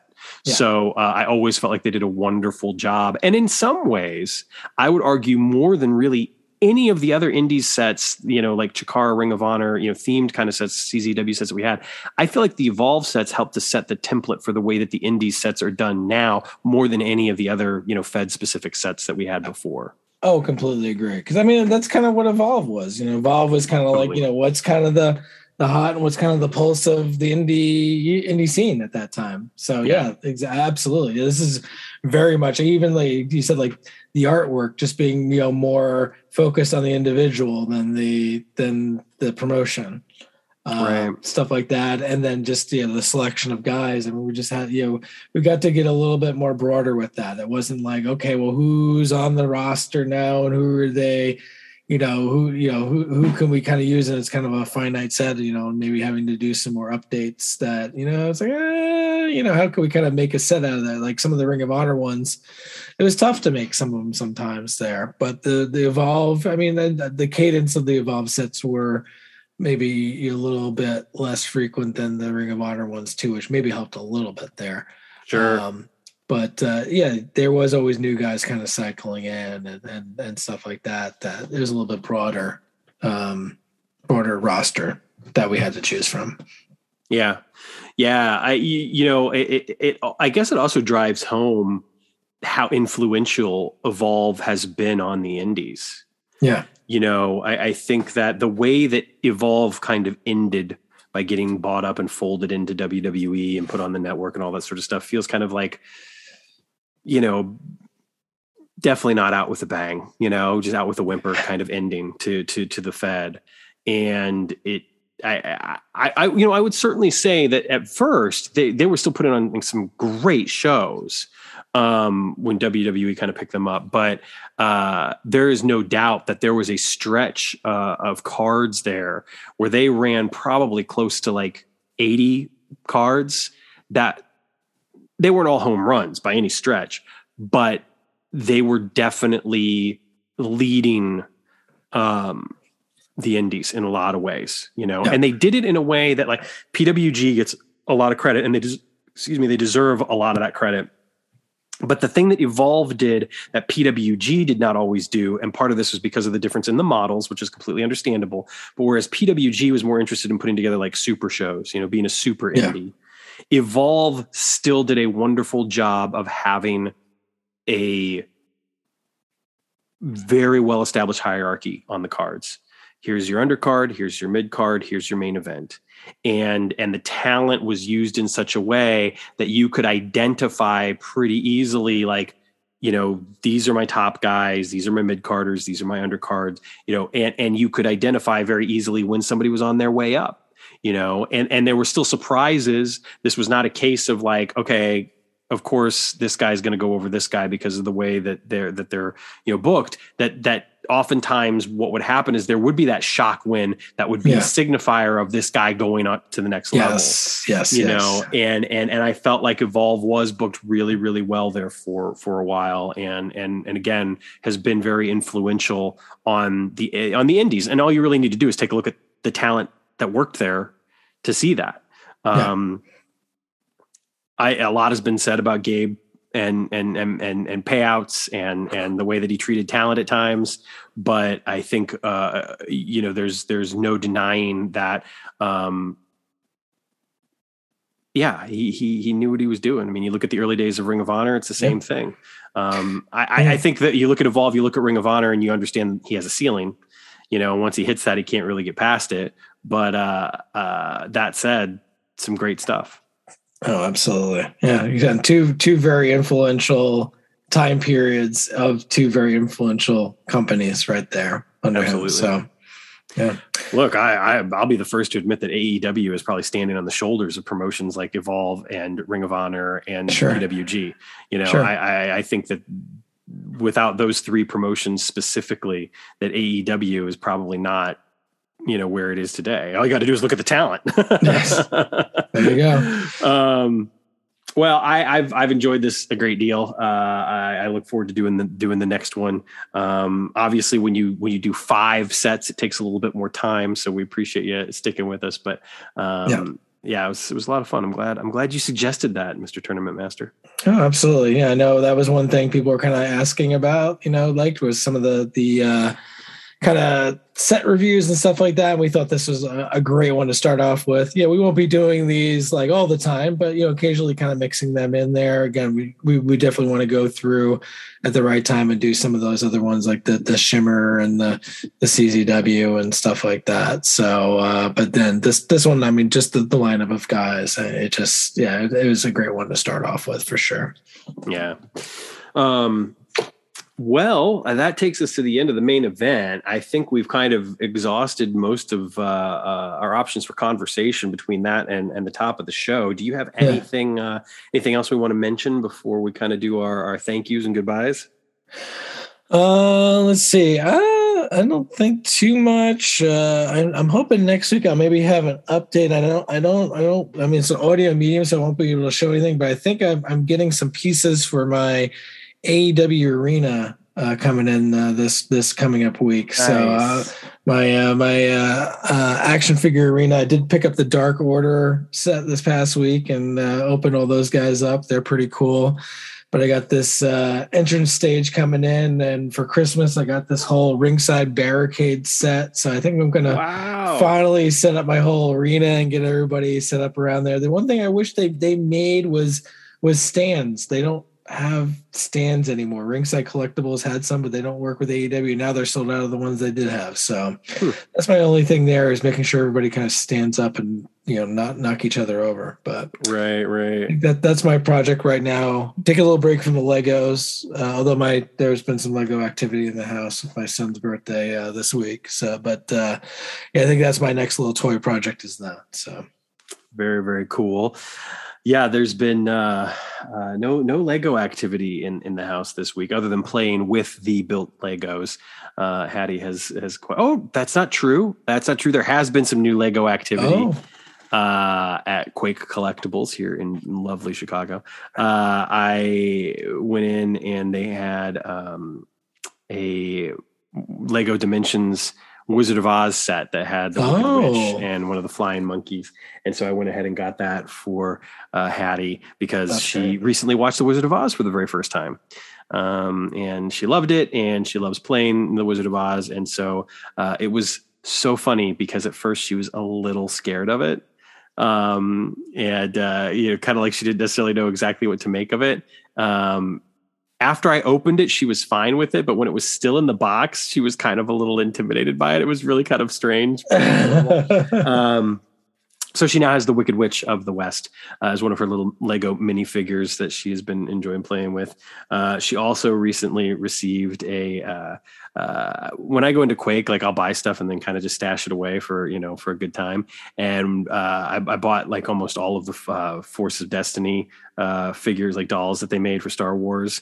Um, okay. It's like Princess Leia, uh, Jyn Erso, uh, Rey, Sabine Wren, um, and I've given her most of them, but I had a couple that I still you know had stashed away. And this was Hoth Princess Leia with R2D2. Um, oh, nice. She has an indoor Princess Leia that came with Wicket, but uh, she was very excited to get uh, R2D2. So she's never seen Star Wars. She's, you know, I've read her a couple like little golden books or whatever, but um, she likes them. I think she likes them because, you know, they have like real hair, realish hair or whatever. Um, and uh, yeah. Um, Speaking of Star Wars, I did watch the end of the Book of Boba Fett today.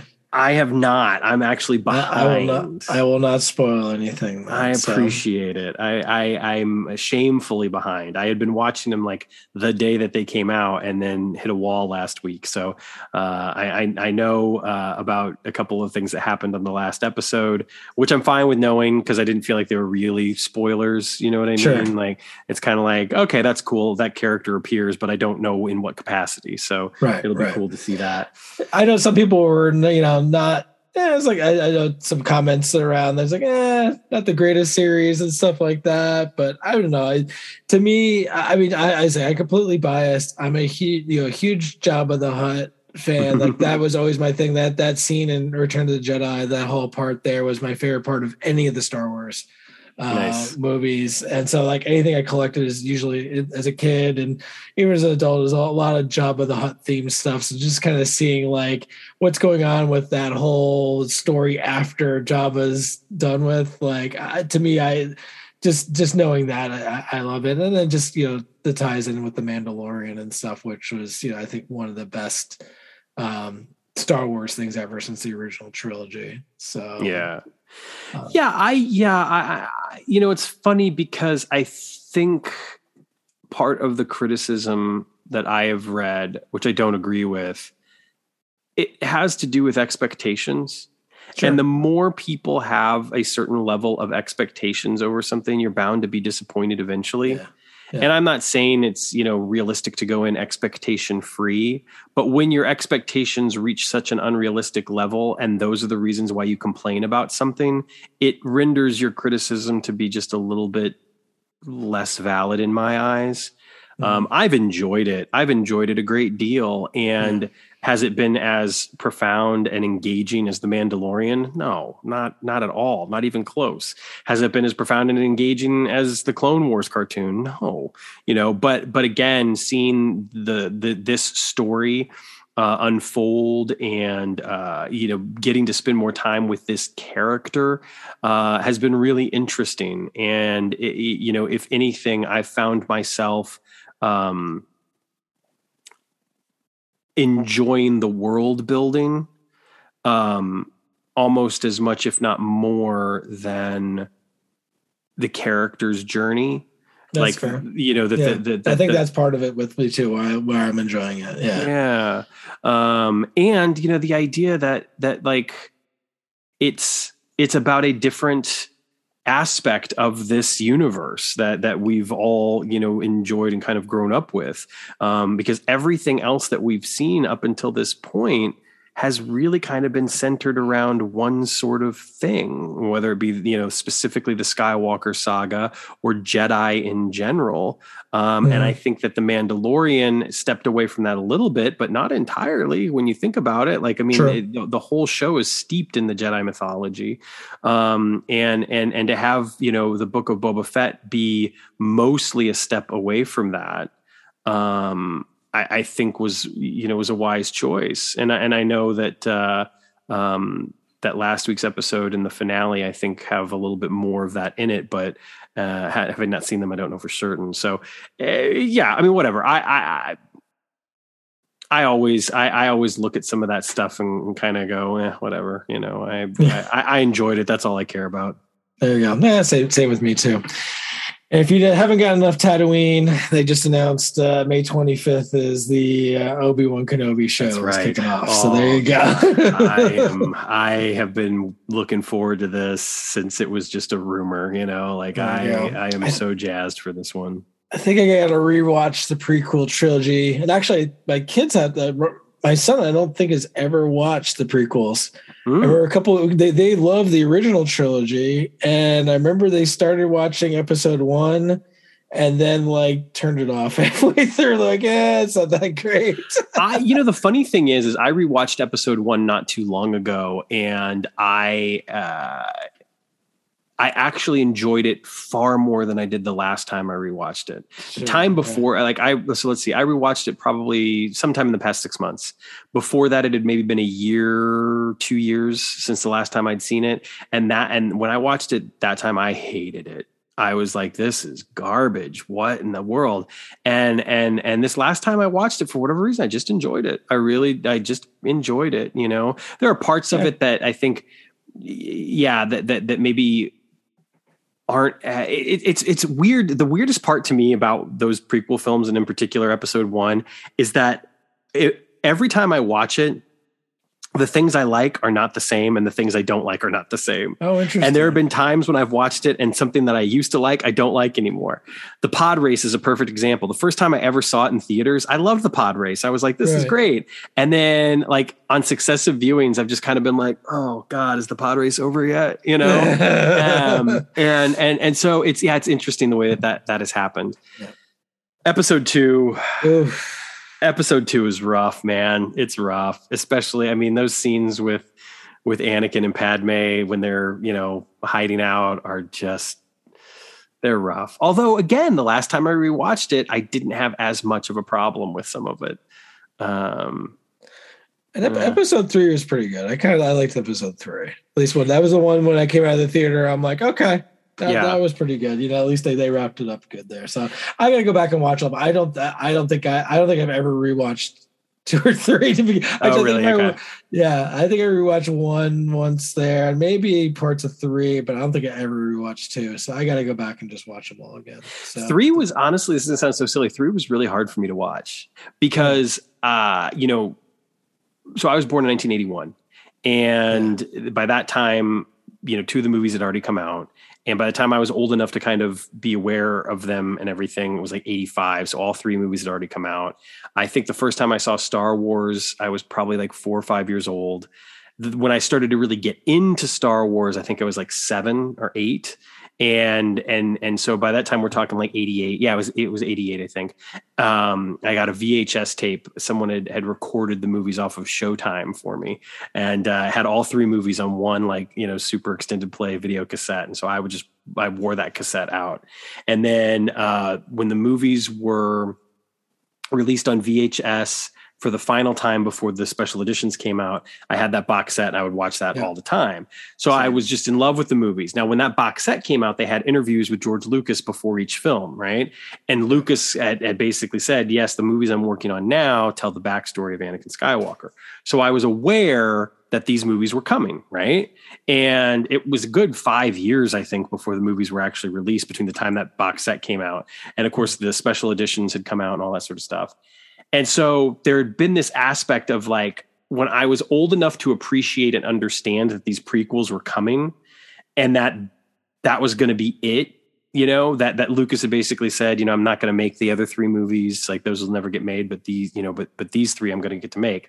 The impression was at the time that Revenge of the Sith came out, like this was it, right? And I had right. seen you know the special edition movies when they came out in theaters and i'd seen the prequels when they you know came out in the theaters. And so in my like as far as i knew this is the last time i'd ever see a star wars movie new in the theaters right? Mm. so i was i was honestly i was kind of emotional about it. And i remember a friend of mine this is such a dumb story and i'm i'm rambling and i apologize but uh I went to it with my college girlfriend and one of my close friends, and my college girlfriend and I had gotten into a fight before the movie, and he was aware that we had gotten into a fight. And I'll never forget this. I went to get like you know the popcorn and sodas while they were standing in line, and as I walked away, I overheard my friend say, "This is really important to him, so you're gonna have to like kind of cut him a break, like you know, just just just be nice." And I just remember thinking to myself, I was like, "Oh my god, like what is."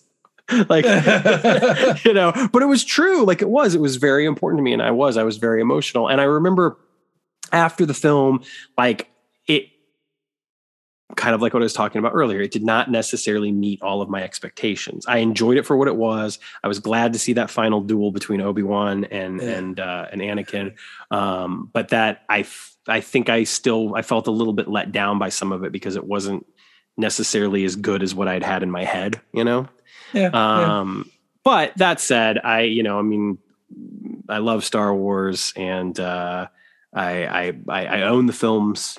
Uh, and uh, we've been lucky enough that uh, what I thought at the time was not the case because we've gotten, you know, five more theatrical films and now the Disney Plus uh, stuff coming, and so there's there's no end in sight. And of course, the Clone Wars cartoon, which I adore. So there's, I mean, the, yeah, I, am just a huge fan of it, and uh, um, I'm glad that uh, what I thought that that that night long ago was not true. There you go. Yep. I always had the faith. I always had the faith it would continue somehow, some yeah. way. Yeah. So. Yeah and we've done some good stuff. So, well, I think we've uh, we've we've uh, kept people. we've exhausted here. ourselves and our listeners. I think so. well, before we get out of here, I want to thank Lee, Troy, Derek VB, Matt, uh, Grant, uh, who adds that uh, the Road Warrior art is incredible, but he's going to let others duke it out for that. So you know, he says he's got his eye on something else that's a G-Con auction. We'll see. Bigfoot okay. Yeti, uh, Malice Lover, Chad Olson, Pariah, uh, and of course our friend Pete Beck. Thank you so much for the comments and the conversation over on the board. Glad everyone enjoyed hearing that Les Thatcher interview again. Um, if you haven't had a chance to listen to it, go check that out. Uh, also, of course, want to give a shout out to um, the Uncharted Territory team, the Legends crew.